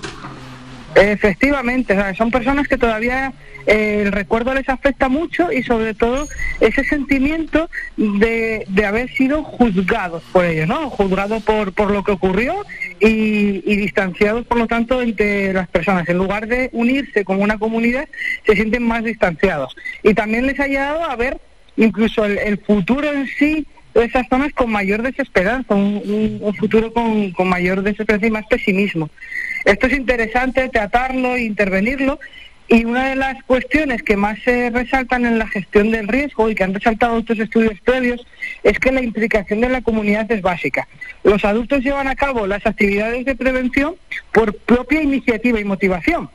Y esa iniciativa y motivación, lo que tenemos que hacer es implicarlas desde el momento uno. No son estas medidas las que planteamos nosotros desde la capital y las que tienen ustedes que intervenir, sino que para llevar a cabo, o sea, para planificar qué medidas deben ser las que hay que tomar en cuenta cuando se producen las alertas por incendio, o incluso durante la extinción del mismo, debemos implicar a los agentes que están ahí, a los vecinos que conocen ese papel. O sea, además son vecinos que se sienten profundamente arraigados a ese lugar, con una identidad muy fuerte y que conocen el territorio. Esto es lo que hay que incluir en la planificación y en la toma de decisiones. Incluirles para que además así podamos establecer un lugar de testimonio y ser escuchados en lugar de juzgados. Tenemos que intentar darle la vuelta a esa variable junto con la variable de control. Que si siente que tiene mayor control, vamos a darles unos conocimientos más concretos realmente del riesgo, que entiendan qué es a lo que se arriesgan y cómo ellos lo pueden controlar, pero que sean ellos los que planteen las propias soluciones dentro de ese conocimiento que tienen del terreno, ¿no? Uh-huh. Sí, aprovechando que conocen posiblemente mejor que nadie el terreno, viven allí y tienen también la experiencia del pasado, pues contar con ellos, que sean decisivos de cara a futuro en esos planes de actuación y de prevención, porque aquí nadie garantiza que vuelva a haber un incendio semejante o más grande. Claro que no. De hecho, los estudios nos dicen que los incendios cada vez van a ser más frecuentes y más intensos. Otra cosa que en este caso no fue medido en sí en los resultados, pero que sí que apoya un poco esto de subestimar el riesgo y el control, es que muchos vecinos nos comentaban que desde que hay unos protocolos muy rígidos para la gestión de los incendios, de una vez que se provocan, se descontrolan muchísimo más. Ellos perciben que ha sido por el protocolo rígido por lo que se descontrola el incendio, ¿no? Cuando sabemos que hay, es verdad que hay otros fenómenos meteorológicos que lo explican, ¿no? El propio cambio climático ha llevado a que los incendios cada vez sean muchísimo más potentes y arrasen con muchas más hectáreas. Pero ellos perciben que es por culpa del protocolo, que si les dejasen desde un primer momento ir a ellos mismos extinguirlos o participar en esa extinción, no se descontrolarían más. Por lo tanto, ahí hay un fallo de comunicación, ¿no? Una información a la que no están accediendo y que entonces están entendiendo que se están descontrolando por culpa de los protocolos que hay. Que gracias a los protocolos, por otro lado, son los que permiten que no haya víctimas mortales. También, eso es verdad. Se prima por encima de todo la seguridad del ciudadano, pero así, en palabras muy coloquiales, claro, lo que transmite la gente de la cumbre era: nosotros antiguamente el fuego lo veíamos y lo apagábamos nosotros. Exactamente, eso es verdad que no puede ser, pero tienen que incorporar ese nosotros, lo tenemos que incorporar a otras estrategias, porque es verdad que estamos preservando la vida de las personas, pero es que la vida de las personas es mucho más que esa amenaza vital.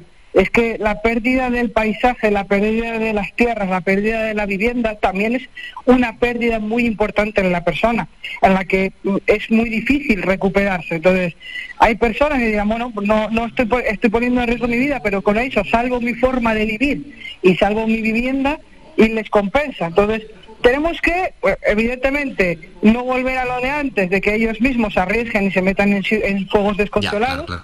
Pero que perciban que están haciendo algo desde el minuto uno. O sea, que se les está teniendo en cuenta lo que ellos saben sobre ese terreno y sobre su forma de vida desde las autoridades encargadas de la gestión. Tener en cuenta su experiencia y su forma de actuar en el pasado. Y ya una última pregunta. Tiene que ver sobre el sentimiento de pertenencia y de identidad con el lugar. Si esto se ha podido medir, si al final cuando sucede una catástrofe de estas magnitudes hace que los propios habitantes de la cumbre aumente, ¿no?, ese sentimiento de pertenencia a esa zona. Sí, muchas veces cuando estamos en riesgo, cuando donde vivimos sufre el riesgo de perderse, se fortalece ese vínculo con ese lugar. Y esto es lo que hemos encontrado. De hecho, justamente las personas que más veces habían estado en riesgo y que estaban en zonas que habían sufrido muchos incendios, el vínculo con el lugar era muchísimo más fuerte, ¿no?, que la población que se consideró menos afectada, por ejemplo, Valle Seco, que veíamos un vínculo muchísimo más débil entre los vecinos. Qué bueno haber escuchado parte, ¿no?, de estas conclusiones de ese estudio que se ha realizado sobre, bueno, cómo ha influido en la población estos incendios forestales, en este caso concretamente el que ocurrió en la cumbre de Gran Canaria en el año 2019. Y nos lo ha contado Peter de Jesús Villa, profesor de la Universidad Fernando Pessoa Canarias. Peter, muchísimas gracias por estos minutos, por haber expuesto parte de estos resultados, al menos lo más importante del estudio que habéis realizado. Muchísimas gracias y enhorabuena por el estudio.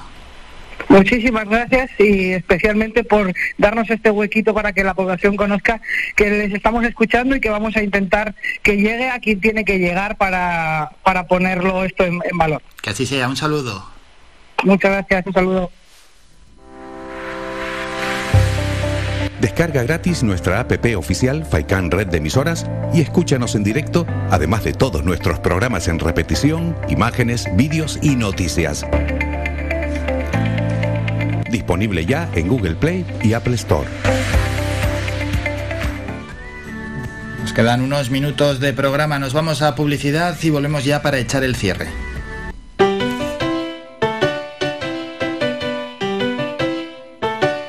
Estás escuchando Faikan Red de Emisoras Gran Canaria. Sintonízanos en Las Palmas 91.4. Faikan Red de Emisoras. Somos gente, somos radio.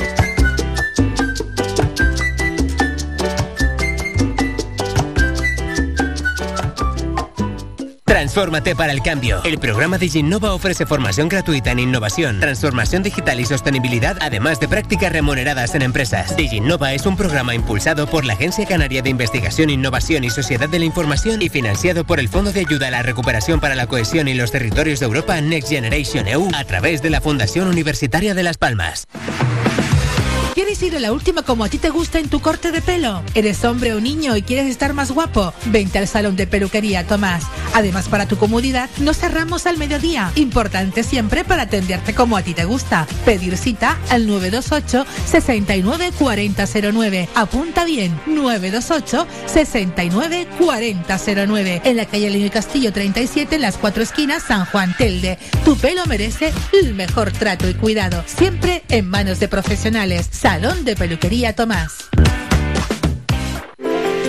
Conoce Valle Seco, conoce sus comercios, apoyando a nuestro tejido empresarial. Tiendas, bares, mercado, profesionales, empresas, restaurantes, bazares, turismo rural, barberías, peluquerías, siempre han estado aquí, en Valle Seco.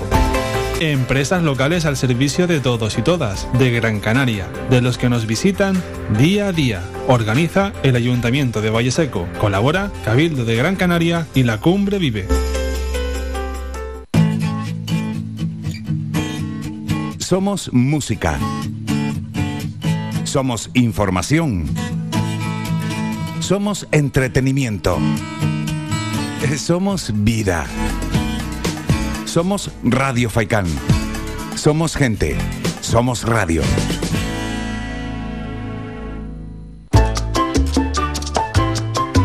Escuchas Faicán Red de Emisoras. Somos gente. Somos radio.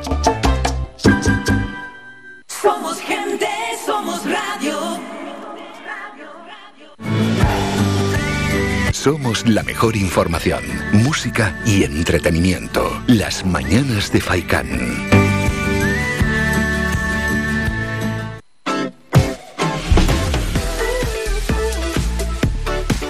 Último minuto de programa y para echar el cierre hacemos un repaso a las noticias de agencia más cercanas, las de ámbito general y luego dos medios digitales. Empezamos por las noticias de agencia cercanas. La justicia rechaza que se deba indemnizar a un opositor por la excesiva duración del proceso selectivo.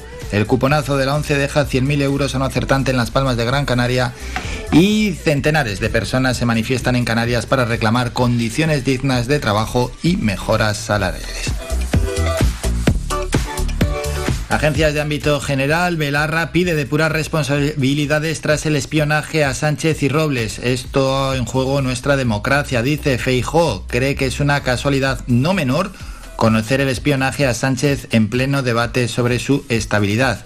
El gobierno anuncia que los teléfonos de Sánchez y Robles fueron infectados con el software Pegasus. Canarias 7.es, condenado a 27 años por violar a su hijastra bajo un clima de miedo, terror y violencia. Cuando su madre no estaba presente, agredía sexualmente a las menores, les pegaba e insultaba en Fuerteventura.